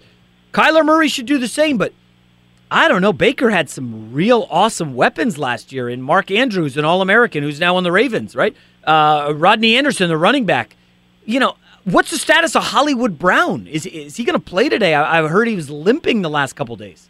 Yeah, they expect him to go. I mean, he's a dynamic player. CeeDee Lamb is really underrated. He will, you know, he's going to be Oklahoma's next big star. I would say their offensive line is probably better than it, it's been, even without Orlando Brown, who moved on to the NFL. The rest of the group has continued to get better. And this is a team that actually has a chance to have 3,000 yard rushers, which is kind of crazy because people think Lincoln Riley grew up under Mike Leach. Um, but that shows you how good the O line is. And, and, and Kyler's pretty special. Now, the thing that I'm curious about is I did a bunch of Oklahoma games while Baker Mayfield was there for Fox. And just being on the sideline, you could feel the confidence, not just that Baker had, but that everybody and the team had in him. And I'm not saying they don't have some of that confidence in Kyler, but it was so different. It was like it doesn't matter who we're going up against. We got Bake, and that's going to take over. You know. Now look, Kyler Murray won a Heisman. He is even much faster. Uh, he's not as big, but he's much faster. He's even more elusive and dynamic. But as you mentioned, Georgia's a good defense. They were really good with Roquan Smith in the middle of it. I think the difference between that Georgia team and this Alabama team, uh, Alabama was much better on the D line. Quinnen Williams is a is a monster, and if they, if he plays like he did against LSU, where he takes over the line of scrimmage and just kind of suffocates, you know, they're going to get turnovers. And if you're Oklahoma, you cannot afford to to not get points on every possession because your defense has just been a sieve and I don't think they can keep up with the with the Alabama receivers who are really quick and, and really dangerous. And I I think you know Oklahoma needs to put up 55 to win this game, and I just I just don't know if they can do that. Yeah, I, I would agree with that. We're talking with Bruce Feldman, uh, Fox Sports college football reporter. Uh, another note um, on the game. Bruce, I, I opened the show talking about how teams, the smart teams, whether it's NFL, college, can change your identity quickly. Bruce uh, Bill Belichick quickly turned into a run game uh, last week when they noticed Brady can't throw. It's all Sony Michel. Uh, even McVay of the Rams did that uh, with Goff struggling. I wonder, do we see if if Tua's not 100%, will we see a run heavy game against an Oklahoma defense that gave up like 350 to Kansas on the ground and Army gave, uh, had like 350 yards rushing?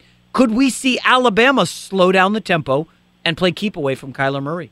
Well, that, the thing is with Alabama, they're talented enough in the run game. It's not like this is a, a Mike Leach team or this is an Army triple option. I mean, they, it's pick your poison with them. They they got dynamic receivers, and Tua can be a vertical, you know, hit hit shots downfield.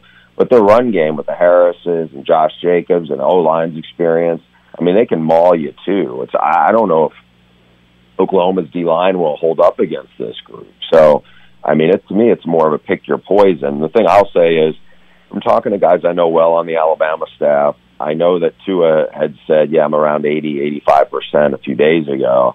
I was told he's been much looked much sharper than that in practice and moving around really well. Interesting, so, that, yeah, that's huge. Because he did not look amazing against uh, against Georgia in the SEC title game. But um, should we read anything into that? Uh, you know, did he peak too early, as some of the guys out there are saying on TV and radio? No, I mean he got he got hurt. Uh, he's rehabbed. I think from everything I've heard, Jeff Allen is the underrated, the most the most underrated part of Alabama's success. He's he's the trainer and the medical staff. They have been uh, they've been actually really healthy as a team this season, with the exception of of one terrific player on defense who's missed the year. But otherwise, they've been healthy, and I, you know, Tua got hurt in that in that Georgia game, but everything I've heard is he's made a, a remarkable recovery, and I expect him to be really sharp tonight. Talking with Bruce Feldman, Fox Sports college football reporter. All right, Bruce, let's go to Notre Dame Clemson. For some reason, something keeps telling me that the uh, Irish are going to keep this close. Your initial thoughts? I mean, Clemson has steamrolled the ACC, but the ACC is very down this year. They haven't played a single uh, close game, meaning a one score game, since September. Uh, you know, I know Notre Dame, you could count, say the opposite's true. Well, boy, they struggled against a bad USC team. I don't know. What do you make of this one? Spread currently coming down. It looks like it's about 11 and a half. Yeah, I, you know, I think Notre Dame doesn't get the benefit of the doubt from a lot of people because for a lot of folks, especially nationally, they look and go, yeah, I remember when Notre Dame was undefeated and they played Alabama and got blown off the field. And so, I mean, when was the last really big get your attention win they had? And it, you got to go back a long ways for that. I think this is a good team. You know, even without Dexter Lawrence, it's still they're going up against a D line like they haven't seen before. And also Travis Etienne, they face some good running backs. Travis Etienne from Clemson will be the best running back they face. And if they cannot slow him down with that combination of receivers that Clemson has, I think that it could be a long night. But again, for me, you know, Ian Book is a is a better passer than they than Notre Dame's had for quite maybe since Brady Quinn. I mean, it goes back that far. They've had some guys who move better than than Ian Book, but I don't think they can. They are as as as uh, accurate a passer as he is. And Chip Long, offensive coordinator, you know, remember that name. He's really good. I mean, he's gone up against some terrific defensive coordinators, whether it's it's Don Brown or guys like that, um, and he is he has gotten the job done. So, you know, if if it goes well and Ian Book comes out really hot, remember the name Chip Long. His stock will take off tonight. All right, Bruce Feldman, uh, college football reporter, Fox Sports. Bruce, uh, real quick, I'll ask you this: if if Black Friday hits in the NFL on, uh, sorry, Black Monday hits in the NFL, and there are a slew of openings, is there a name you've heard in college football who could make the leap? I know Mike Florio's put out that people are not done going after Cliff Kingsbury. Uh, I've heard some things about Matt Campbell. Is there a name you think we, we could surprise? Pat Fitzgerald uh, this weekend name popped up with the Green Bay Packers. Any thoughts, college football to the NFL after Black Monday? The one that maybe uh, under the radar, keep an eye on, maybe is Matt Rhule at Ah, Baylor. Okay. You know, he spent a little bit of time with the Giants. He's a Penn State guy. Uh, Matt Rhule, like, like there's never a microphone he will he will not look good in front of because, and I, I say that with total respect. I mean, he always says the right thing. He was the perfect hire for Baylor at a place that was in in in the middle of the worst scandal imaginable, and he's done a really good job. Uh, he interviewed last year. He impressed you know, when he had an NFL interview last year. He's on a lot of people's radar because they know he's really good. Uh, I would not be surprised if teams come after him and try to get him to leave Waco. I don't, I don't know what he would do, but I think if you're an NFL team, he's the guy I think you really want to kick the tires on. Okay, let's take it to the next step. That's a great nugget, Bruce Feldman. Uh, can you think of a team that wouldn't? Denver, Arizona, uh, New York Jets, a team I follow closely. I have not heard his name connected to the Jets, but uh, this is interesting. Is there a team maybe you could toss out for Mr. Rhule? you know, I would uh, he would be an interesting fit for the Jets. Like I said, he he was on the Giants staff. Uh, I don't know, probably like seven or eight years ago. He's a Northeast guy. Okay. Obviously, you know what's attractive for that job. Again, not speaking for Matt Rhule here is you have the hardest thing, the, the biggest thing you need. You have a young quarterback to build around. And uh, the question then would be, um, you know, what are they really looking for? Because I think you want to go in. If you're Matt Rhule, you know, he's got a good AD. He took a chance where I think he could have had the Oregon job, and he picked he picked Baylor, and Baylor was in the middle of a complete stink storm, and there's still a lot of layers to that. Uh, but again, he's somebody I could see just about anywhere. So I would not at all be surprised if the Jets gave a long, hard look at him because sometimes you hear some of these guys and it's like, okay, they're really a good scheme guy. And that can be great and all, but you know, if you're an NFL head coach, you're not necessarily going to be the coordinator. You know, you're gonna it's going to be about have to be about as more substance than style and anything else, and that's what he is. So he preaches tough physical football. Uh, I think that would resonate pretty well. I think he's already on a lot of people's radar, to be honest. Good stuff. Bruce Feldman, Fox Sports college football reporter. Bruce, enjoy uh, the Alabama game. Enjoy the all the playoff games. We'll talk to you in 2019. Sounds good, Jason. I appreciate it. Great stuff from Bruce Feldman, huh? Matt Rhule. I have not heard his name much, but that is an interesting name. Always giving you the best nuggets here on the big lead, Fox Sports Radio. Coming up next, we are going to talk a little Black Monday in the NFL. And remember, Florida Michigan kicks off in 15 minutes. We'll be back after this. Back here on the big lead, Fox Sports Radio. Good stuff from Bruce Feldman. I'm trying to think about Matt Rhule and the Jets. So I, I did talk to somebody who's in, uh, let's just not say what business he's in. but he's spoken directly to people on NFL teams about what they're looking for. And it sounds like the New York Jets want someone with NFL head coaching experience. I personally like Matt Campbell a lot, the kid from Iowa State.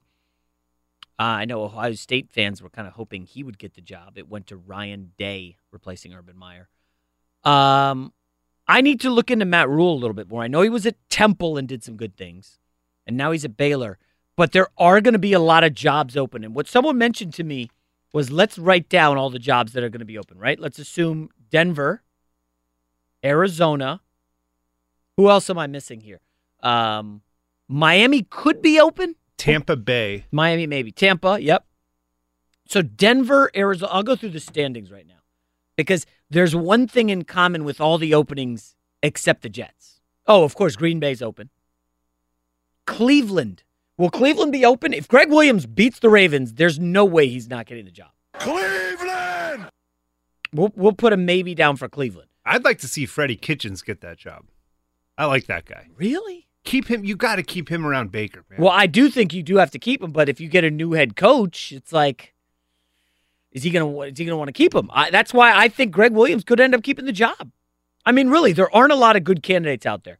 So, uh, Bengals should be firing Marvin Lewis, although who the hell can ever Yeah, tell? We'll write that one in pencil. Yes. uh, I don't think Marrone's going to get fired, and if they do, it'll be Tom Coughlin in Jacksonville. Gruden's going nowhere. Obviously, we have Vance Joseph in Denver. Uh, NFC East. I don't think Jay Gruden gets fired. I mean, he was on his fourth quarterback. Like, come on. Uh, I don't think Shurmur gets fired. They closed kind of strong. Matt Patricia. You think they get Canham in Detroit? I can't. One season? Yeah, but they regressed. They regressed well, he- so I uh, this same person who was talking to me about coaching, he was telling me about the Jim Bob Cooter situation. So Jim Bob Cooter, the offensive coordinator, a couple years ago, really turned things around for uh, Matt Stafford. He shortened the passing game, quick passes, get the ball out quickly. Stafford has a cannon arm, but he adjusted, and it was great. Remember, Jim Bob Cooter was like a head coaching candidate. I think the Tennessee Vols like interviewed him or something. Um, Clay Travis putting into that. Yeah. By the way, great article on the Big Lead this week about don't trade Matt Stafford. Oh, you read fire that? Matt, huh? but yeah, yeah. Bobby, Bobby, little young Bobby Burack. He's a college kid, dude. He's he's sharp. He's going places in this industry. loved it. Um, but to finish uh, the statement, so Jim Bob Cooter changed Stafford's career, but guess what? Matt Patricia came in and said, "No, no, we're going to change it again. We're going to run behind on Johnson, and then hit teams with the deep ball." But then on Johnson's having a great season. It's working, and then on Johnson gets hurt. So now you have to change again. They traded Golden Tate. Bit of a mess. I think Cooter could be in trouble. I think Patricia's safe. Um, you mentioned Tampa. I don't think Ron Rivera gets fired. And uh, Arizona, we mentioned. So Denver, Arizona, Tampa, Green Bay, Cincinnati. All like small market, not great jobs. By the way, Green Bay's not a great job. Aaron Rodgers, you have, but he's set in his ways. That's not a great job. It turns out the Jets could be the most attractive job because of Darnold, because of New York. So that is the one where I we'll see. We'll see. Uh, Florida Michigan kicks off shortly, coming up next year on the big lead, Fox Sports Radio. We're talking more college football playoff. I love Notre Dame. Welcome back, ladies and gentlemen. Hour number three here on the big lead. Fox Sports Radio. I am your fearless leader, Jason McIntyre, coming to you live from the Geico Fox Sports Radio studios. 15 minutes could save you 15% or more on car insurance. Visit geico.com for a free rate quote. The something called the Peach Bowl is kicking off. Looks like in uh, what Atlanta, Florida, facing Michigan. Jim Harbaugh. Last time we saw those guys, they were giving up. How much did Ohio State score? 60? 50? I lost track. It might have been a, a double nickel, but what a beatdown last time we saw Michigan. You'd think Jim Harbaugh would want payback. We shall see. I told you earlier, I bet on Florida six and a half. Line came down to four and a half uh, with the kickoff expected shortly. So it's a big day for college football. Listen, if you like college basketball, there's some games on. I like college basketball. We're not allowed to talk about that on the show, obviously, because nobody cares.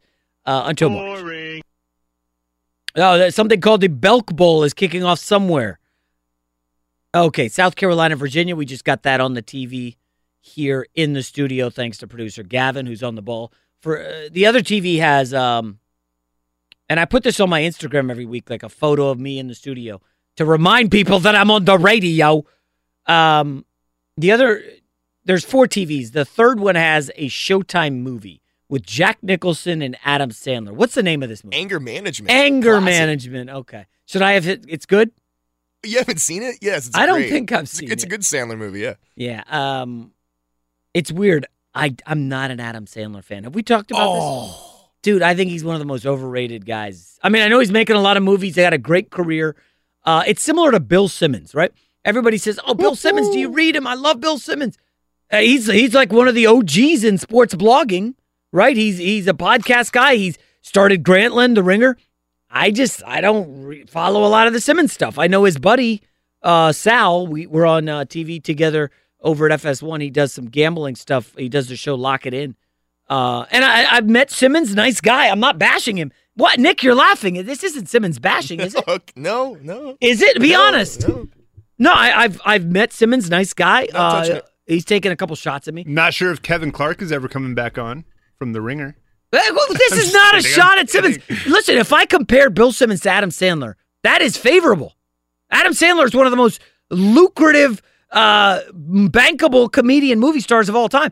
I'm just saying, I don't love a lot of the Sandler movies. I don't read a lot of the Bill Simmons stuff. He does. Sandler has a lot of bombs. So. I'll- Uh, I'll give uh, you- uh, Sandler's done some good. Listen, Funny People.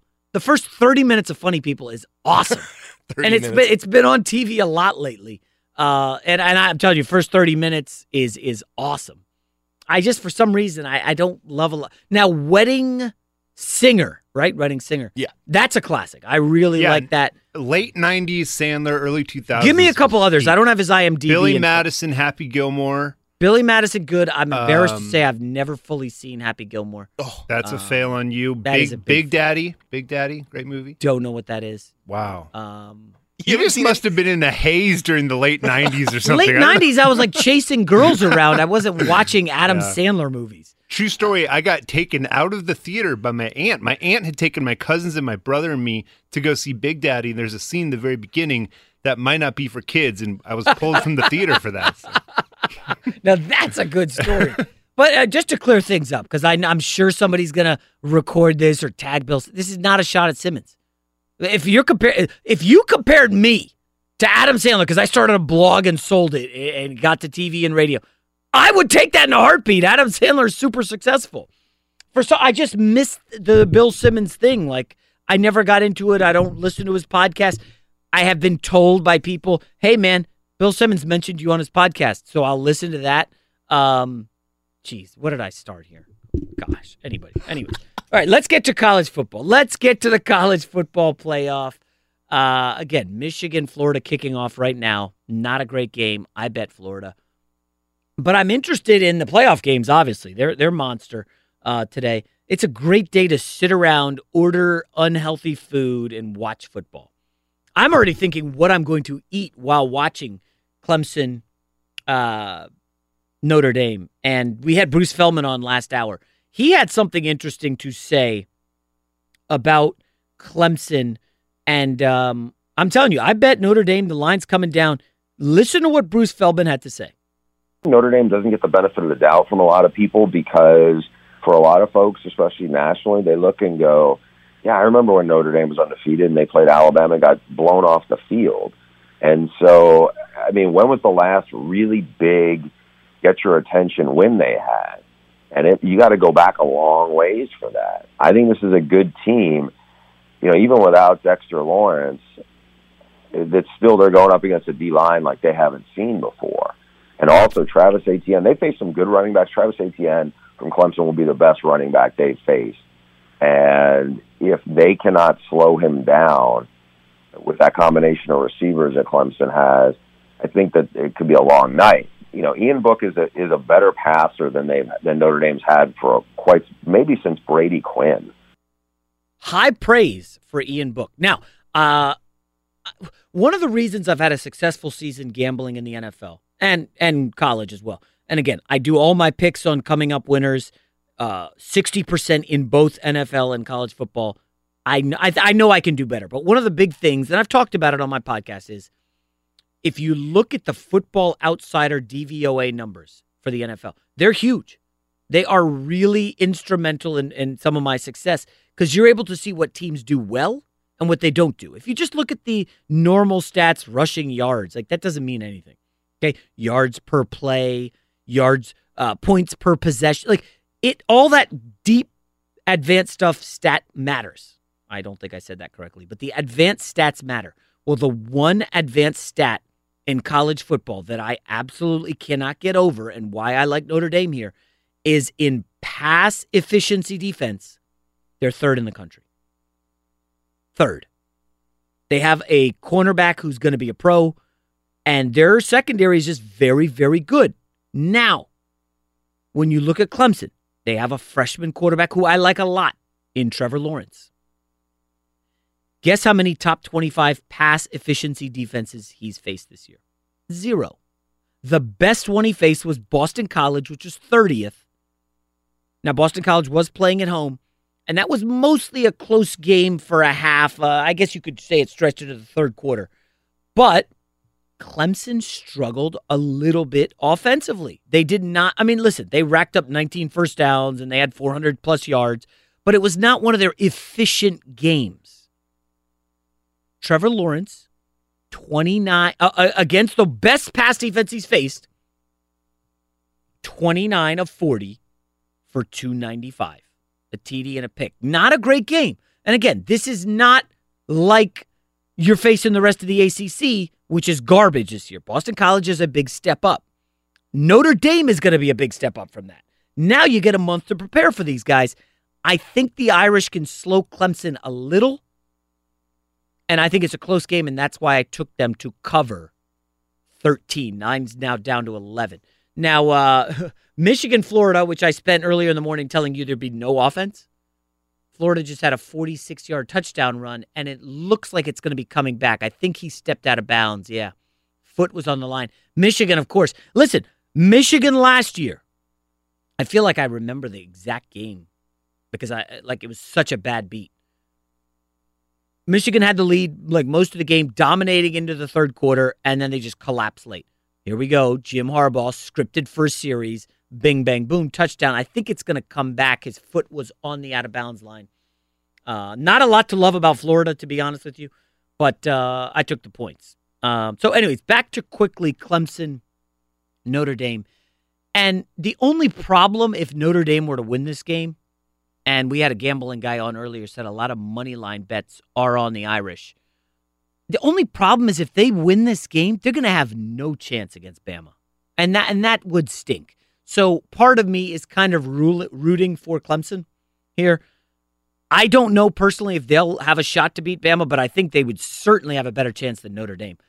If if the spread for Oklahoma is 14, uh, what's Alabama going to be favored by against Notre Dame? 14 and a half? 15? I mean, it's just that's the problem. Alabama's so darn good right now.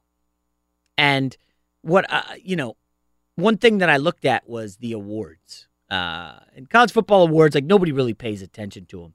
But when you look at um, what what transpired in the award season, it was like, oh, um, wait, Oklahoma's winning all the awards?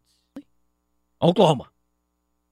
Kyler Murray gets the Heisman over Tua. You're telling me you don't think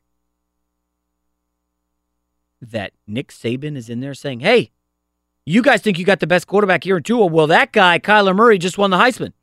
And he won the Davey O'Brien Award for best quarterback. Best quarterback. Not Tua. Kyler Murray.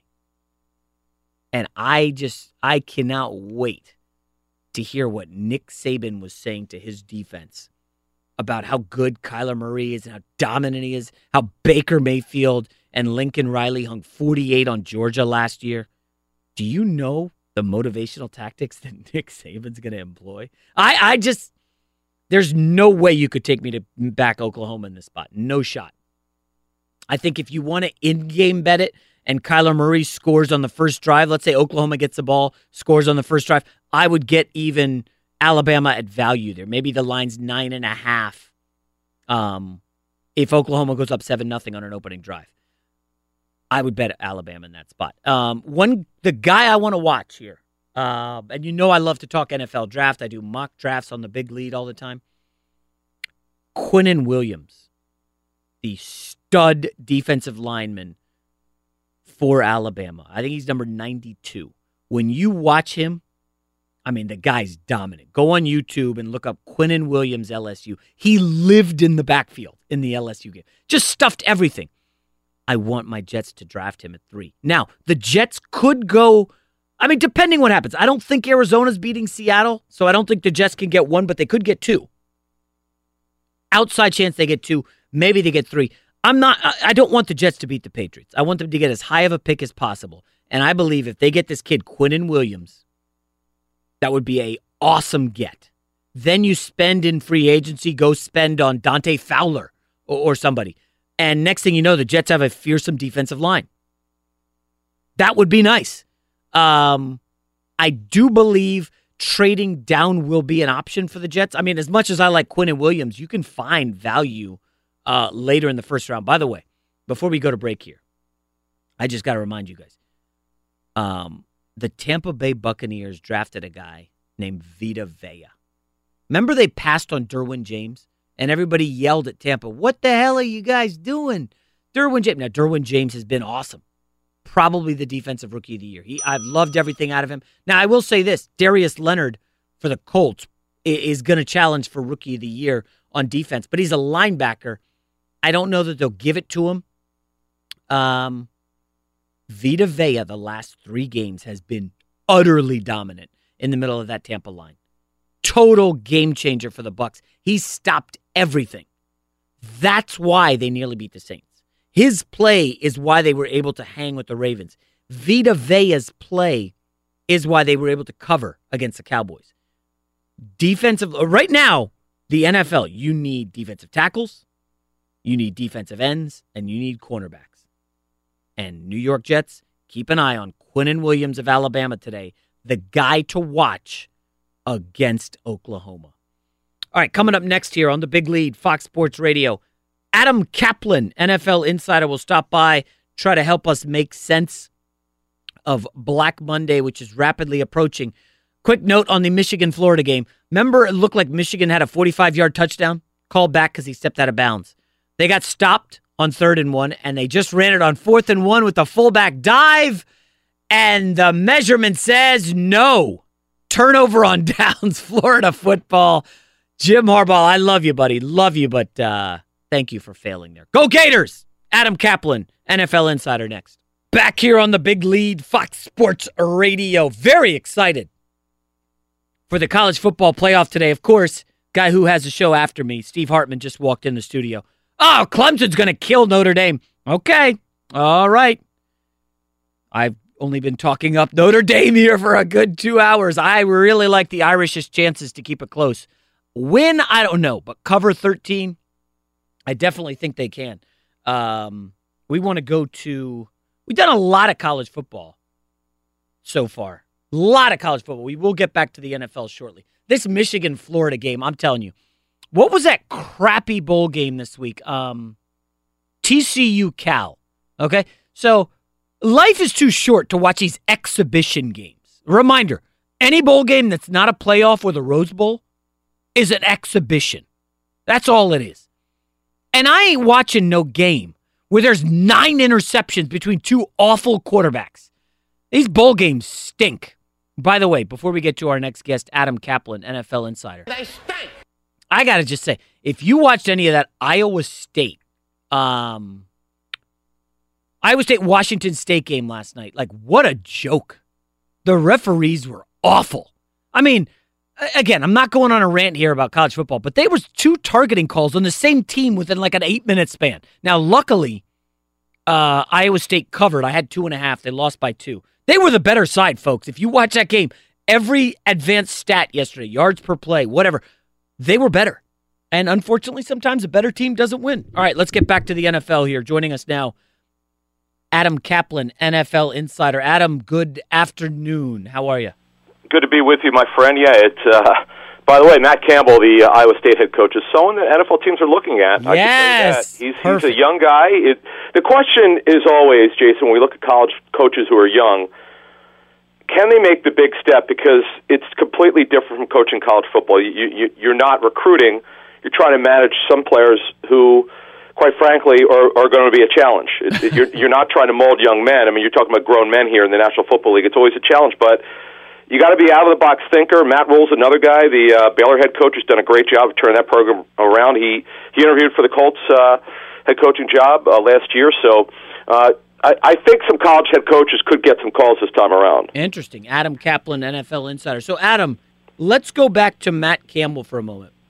Uh, so, I was talking to someone uh, who's in in the NFL about my New York Jets, and I mentioned Campbell, and they said they like him a lot. The problem is, right now, the Jets are going through an issue with their owner in the front office where they want someone with NFL head coaching experience, and you know that kind of leads me to this Mike McCarthy situation.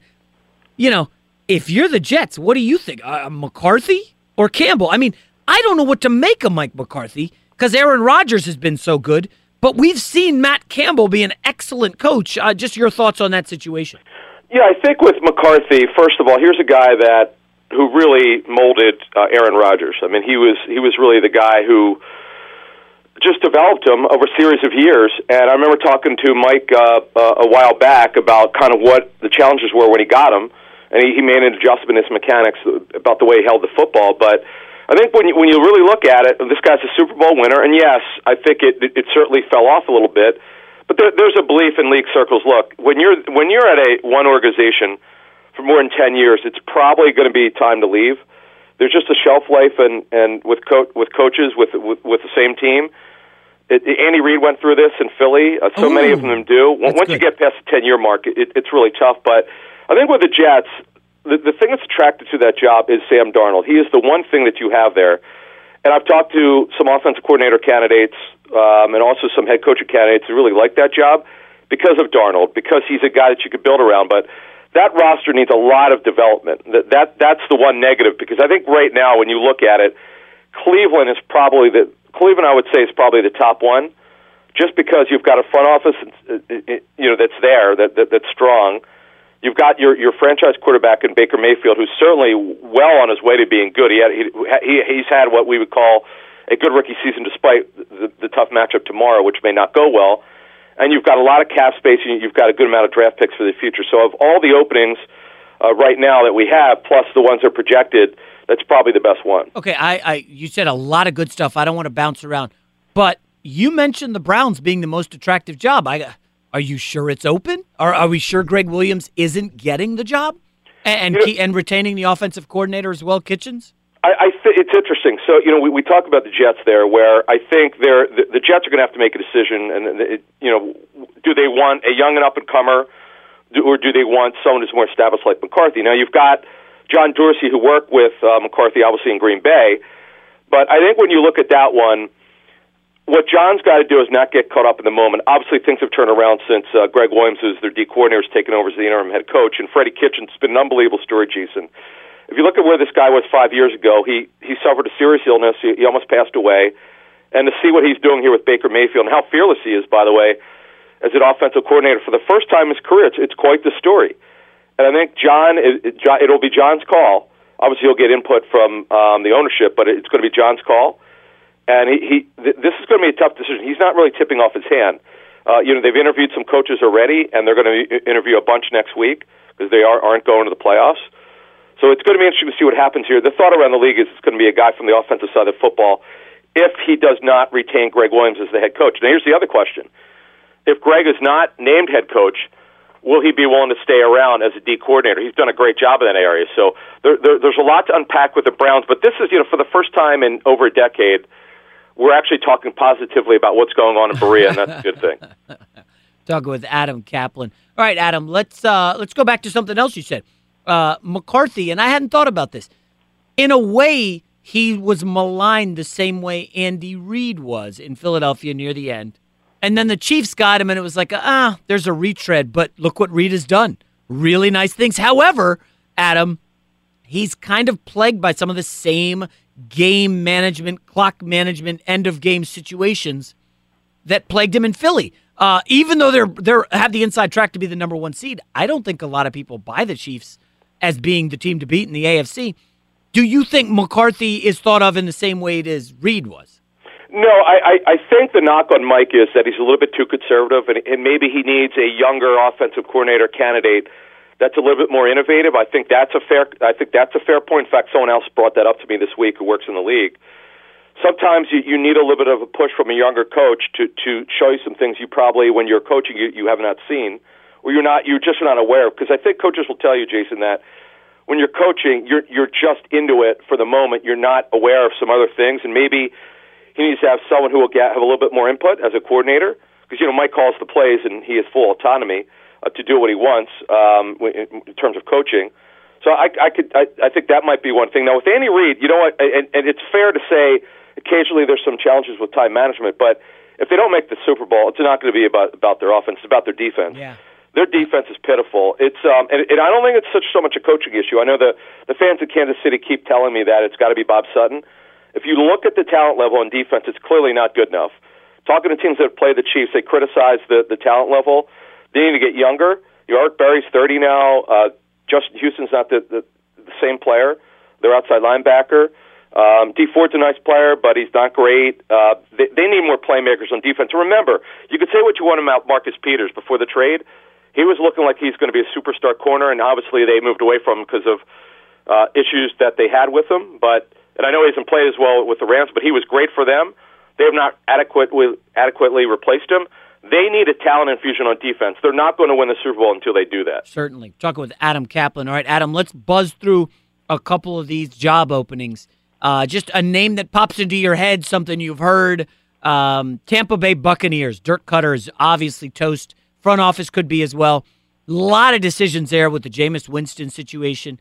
Uh, your thoughts on the Tampa Bay Bucks? You know, it's f- interesting. Yeah, so we we had Dirk on satellite radio with us last night. He he said he's not been told anything, so that's kind of where. The, yeah, he doesn't know yet. So we'll we'll see. But yeah, the thought around the league is that there's probably going to be move here, and if there is, I could tell you this: there are some there are some head coaching candidates that are not real thrilled with Jameis Winston, uh, based on his you know, based on his, his availability, and plus the turnovers. And what one guy this week mentioned the, the turnover issue. No matter how he's coached, and by the way, he's had very good coaching. That's not the issue. It's really now up to the player to do the right thing. And remember now, in March, they have a decision to make on his contract. If he's on the roster, his base salary becomes fully guaranteed. So, um, it, the thought around the league is going to be a coach from the offensive side of the football, um, someone who could develop a quarterback, and then obviously they have to make a decision on the front office and who's going to be the quarterback. So you're right. So many things are going on in Tampa Bay, and a lot of it will will get decided in the next couple of days. Sounds like Steve Wilks is toast as well in Arizona. Uh, I, you know, I will. I've heard some stuff. Uh, they were very excited about Josh Rosen, and he looked so good in the offseason. And I, I wonder if uh, there's some people there thinking doubt is creeping in about his rookie year. Like, listen, Josh Allen has looked better than Josh Rosen. Nobody saw that. I, I, don't. I'll, I'll be honest with you. I don't. Yes, he has not played well. There's no question. It's hard to defend it. But you look at the coaching. The offensive coordinator was fired before the midway point. Yep. yep. And that's on Wilks. Wilks, you know, Wilks chose him. Uh, I think sometimes what happens is with with uh, Jason, with head coaches on the defensive side of the football, they just don't know offensive uh, coaches really well. But I will tell you, according to our team source, uh, Uh, Mike McCoy is not a first choice as offense coordinator. The guy he wanted, I'm told, was not available. And you know, Mike McCoy is a guy that is a former head coach, and you know, he he had been fired by the Broncos. And I think that's the one where, if if it goes down like we think, with Wilks being dismissed, that that move, choosing the wrong guys as coordinator, is probably the one, the big one that cost him his job. But you know what? The defense has not been good, but remember they changed their scheme this season. They went from a 34, which they ran for years, and they went to a 43, and it clearly has not worked so well. True story. All right, Adam, quickly, we'll get you out of here on this. Cincinnati Bengals. I, I don't know how Marvin Lewis is still employed by them. I know the ownership is crazy and likes to keep him around. Uh, there's no way you can bring him back, right? And please tell me there's no shot of Hue Jackson being the guy. Well, Hue's a, the guy that I know for a fact. Uh, Mike Brown, the owner, does like him, but oh my goodness the, the the thing with his contract is, I, if I'm not mistaken, I remember looking into this last year. I think it's one year with an option, um, but it was a two year deal. But I think the second year was an option year, a club option. But nevertheless, it's hard to imagine a scenario where Marvin will be back. Um, yes, they lost their starting quarterback, but you know what? Remember now, the owner makes all the personnel decisions, and that that's the thing. Mar- Marvin's one of the few guys who will go along with it. So we'll see what happens. That one is hard to forecast. Mike Brown has not tipped his hand. I, I have a pretty good idea about where four to five of these are going to go. And by the way, the, the average per year is about seven. I'm expecting a minimum. We have two already. I'm expecting a minimum of five more, and it's a shame these things happen, but they're going to happen. That's just the volatility of the business. All right, Adam Kaplan, NFL Insider. You can follow him on Twitter at Kaplan NFL. Good stuff, Adam. Thank you, and uh, have a great weekend. Anytime. Thank you. Lot to chew on there. Uh, woo! Tons. Um, but first, uh, before we move on, let's go to Isaac Lowenkron for the latest in sports. The latest, Jason, is the Peach Bowl. Florida and Michigan scoreless. 5:45 left in the first quarter. A third and goal for Florida from the four-yard line. They throw an incomplete pass, so a field goal attempt for the Gators upcoming. They are scoreless with the Michigan Wolverines. Speaking of what's trending, also being beginning to trend on Twitter for this game.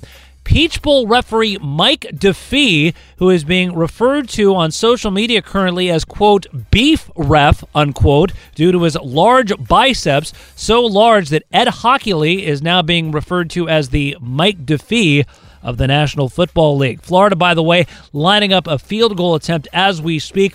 Evan McPherson from 21 yards out at the 541 mark of the first quarter drills the right footed kick through the upright, so Florida takes a 3 0 lead over Michigan in the Peach Bowl. At something called the Belk Bowl, Virginia has just taken a 7 0 lead over South Carolina. Three and a half minutes left to play in the first quarter. This report presented by Geico. Great news. There's a quick way you could save money. Switch to Geico. Go to geico.com, and in 15 minutes, you could save 15% or more on car insurance.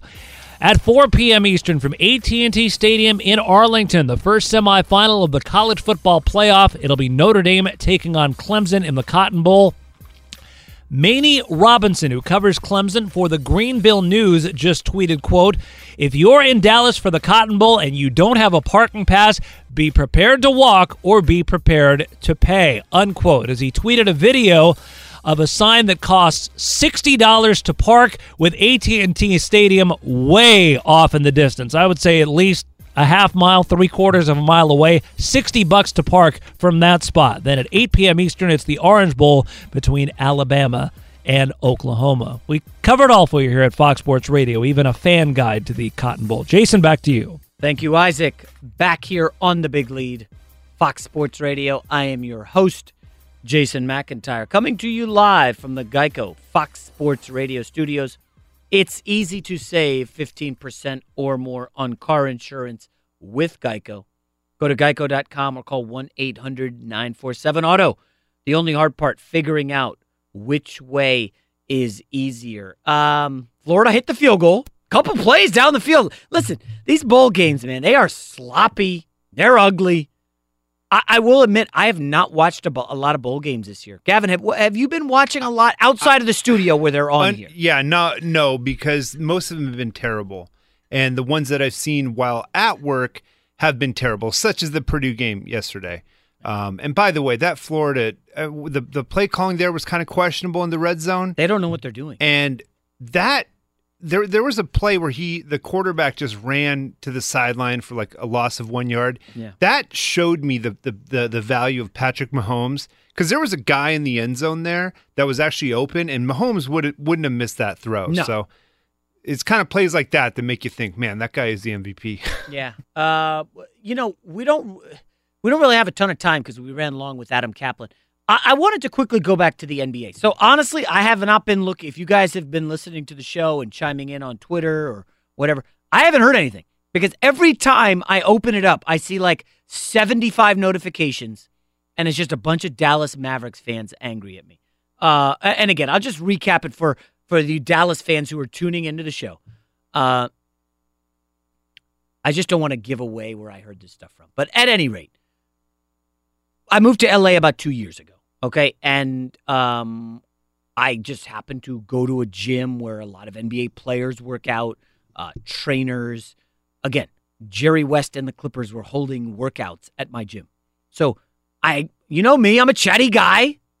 I, the reporter in me is always like, hey, who are you? You look like a pro. Oh, Andrew Bynum. Oh, okay, I see. Damian Lillard. Hey, what's up? I'm going to go talk to people. And I've made some connections around the NBA, couple in the NFL, but mostly NBA. And so when I hear stuff like, hey, Tristan Thompson punched out Draymond Green, and I heard that this summer, I said it on the show, and um, turns out it was true. Story came out a couple weeks later. Um, I've heard a couple other things, and I heard something recently about the Dallas Mavericks. That Dennis Smith, who I love, I love Dennis Smith as a player, man. That kid is talented. I wish the Knicks had drafted him. I had heard that Dennis Smith, we know he's a me first point guard. You know, people say, oh, he's kind of Russell Westbrookish. I had heard that Dennis Smith of the Mavericks had started irking his teammates this year because he's a little bit too me first. He's supposed to be a point guard. He's not playing like a point guard. And of course, they have little JJ Barea, famously guarded LeBron in the finals. You know, nobody will ever forget that. Um, JJ Barea is a pass first point guard. And some of the players, I I don't really want to say names, but you know, let's just say players who are used to playing with point guards who get them the ball for dunks. Who is it? They prefer the pass first point guard. JJ Barea. Now, obviously, nobody doesn't, they don't hate Dennis Smith. They just don't like that he's selfish and shoot first.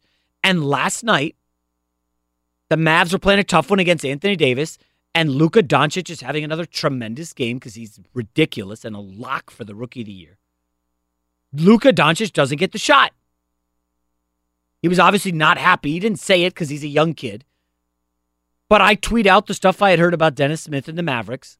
And Rick Carlisle has talked to Dennis Smith about this. That, hey, man, eh, you got to pass the ball. You look at Dennis Smith's minutes early in the season, folks. He's starting point guard playing like 20 to 25 minutes a game. Okay? And now all these guys, De- Dennis Smith responded to me on social media. And now all the Mavericks fans are like, you know nothing. So, bottom line, to fans of this show who are saying, hey, man, you forgot to talk about this or you didn't talk. Oh, there's a nice play by Michigan. I can't really meet, read the mentions. They're a hot mess right now. So hopefully they will clear up later, and I will reply as I'm watching Notre Dame Clemson uh, in a couple hours. All right, we will be back here on the big lead, Fox Sports Radio, to wrap it up after this. But I, I I'm going to get Nick and Gavin thinking. Will the Lakers make a move at the deadline? Let let that marinate. Because remember, uh, Anthony Davis is not going to get traded at the deadline. That's a fact. So if you make a move, are you using some of your powder that you should keep for the offseason? We'll get back to that after this. What does it mean when Geico says just 15 minutes could save you 15% or more on car insurance? Means you probably should have gone to geico.com 15 minutes ago. Shea Patterson gets Michigan on the board nine yard TD pass to a kid who's a nice player, Donovan Peoples Jones. He's got a nice, he's had some good punt returns this season. But that was a nice drive by Michigan. Very impressive stuff. They're about to kick the extra point to go up 7 3. Uh, uh, if they get down two scores, uh, uh the Gators are going to be in deep trouble here. Um, let's get back quick. So, college football, I just want to go on the record. I am on Notre Dame plus 13 and a half. Steve Hartman, who does the show after me, thinks that they are going to get curb stomped. I uh, I think it'll be close, and I would not be shocked by a win by Notre Dame. I do think Alabama wins handily. Oklahoma cannot hang with them, and uh, that's that. So I wanted to quickly end on the NBA briefly. So first of all, I and I did not uh, tee up this one to you guys, Gavin and Nick, but um, one of my guys at the big lead was just sending me a note here on Slack that Brian Windhorst was doing a podcast. And you guys know Windhorst, he's a guest on this show. Good dude, really solid guy. And he's saying, don't rule out Kevin Durant to the Celtics. Like, come on. I, this is this goes back to what we said earlier. And we'll we'll try to get Windhorst on next week to so we'll give him some give him some heat about this. Um First of all, the Celtics cannot afford Kevin Durant. They can't just bring him in. Okay, they got to get rid of a bunch of people. And second of all, Durant's beef here is, I think, he wants to be the alpha, right? He wants to be the guy, the leader. It's his team. We know the Warriors aren't his team. He might be the best player on the team, the NBA Finals MVP twice in a row. Some people would say Curry. That's another argument for a different day. He wants his own team. He goes to the Knicks with Zion and Porzingis. It's his team. He goes to the Celtics. I, Kyrie Irving didn't want to be with LeBron because he wants his team. Kyrie Irving has his team. He's the leader. He's calling the closed door meetings. He's calling out uh, all these dudes, um, you know, selfish guys on the team, whether it's Rozier, Tatum, whoever. Um, I don't think Kevin Durant and the Celtics is even possible. That being said, let's go back to the original. Should the Lakers consider a move before the trade deadline? Uh, I get. uh, we interrupt this NBA discussion. Uh, Michigan, Florida is drunk. Did you see how open that guy was? And the Florida quarterback's so bad, he just lobbed it up like a 50 yard play. Should have been a touchdown. Okay, back to the NBA. Nick and Gavin. Should the Lakers consider a move? We know Rondo's hurt, right? Was he have the uh, the wrist or hand, pinky? He's out four to five weeks. We know Lonzo's playing better. Should the Lakers consider a move before the February trade deadline? I say yes. What do you say, Nick? Well, wait, wait, wait, timeout. You can't just say yes. I was gonna. s- Okay. Give me, the, give me the move. You want What's the move? Okay, here it is. Give them the farm. Go ahead, Gavin. Okay. Well, LeBron knows they need to get more shooting. They clearly look at the last two games. They need some help. You try to get Bradley Beal. All right. This is what you give up. What are you giving up? I hate to do this because I love this guy. You give up Zubac. You give up Ingram. He's got to go. Wow. And you probably have to give up KCP or, or Hart or s- some combination. So, oh, that's a lot for Bradley Beal. Yeah, I would say I three. think- I would say three of those. Okay, but here's my my beef with that. You now are out of the Anthony Davis sweepstakes because you're not going to have enough left to trade. And even if you, I don't know. I guess the Beal salaries would contract? have to match. But are like if you're giving up Ingram and Hart or Zubac, what are you giving for Anthony Davis?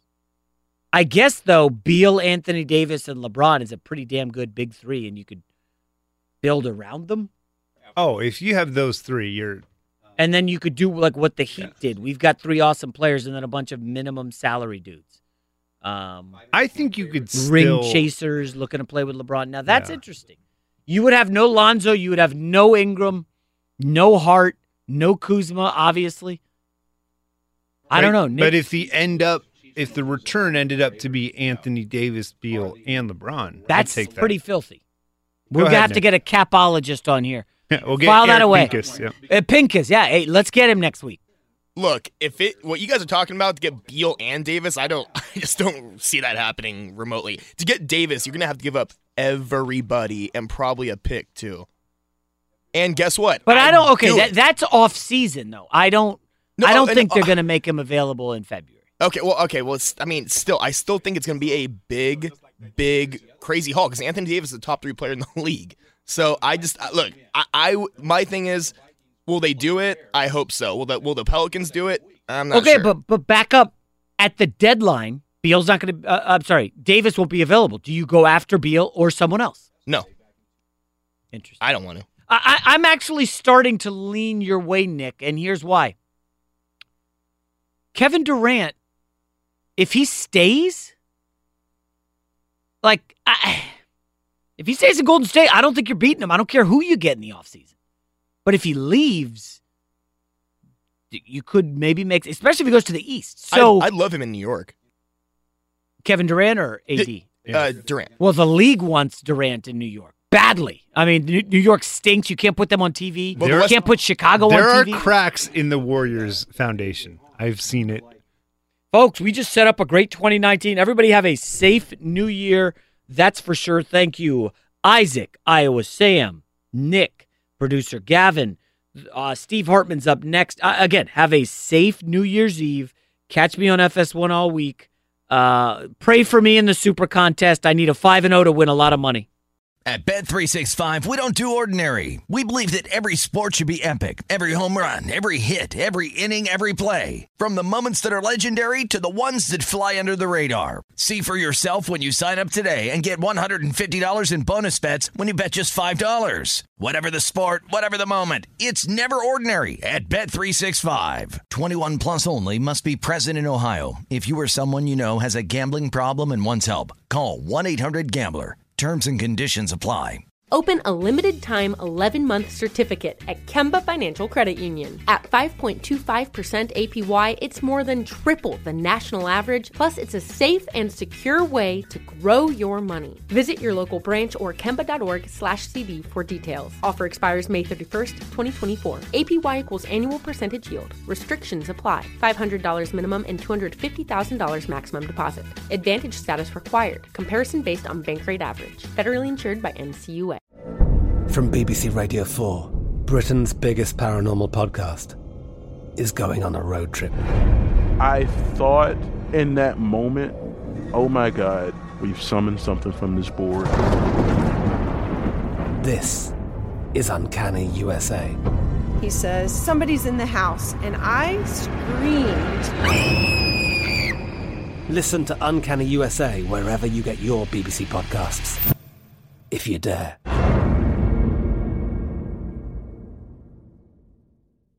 Hello, it is Ryan, and we could all use an extra bright spot in our day, couldn't we? Just to make up for things like sitting in traffic, doing the dishes, counting your steps, you know, all the mundane stuff. That is why I'm such a big fan of Chumba Casino. Chumba Casino has all your favorite social casino style games that you can play for free anytime, anywhere with daily bonuses. That should brighten your day a little.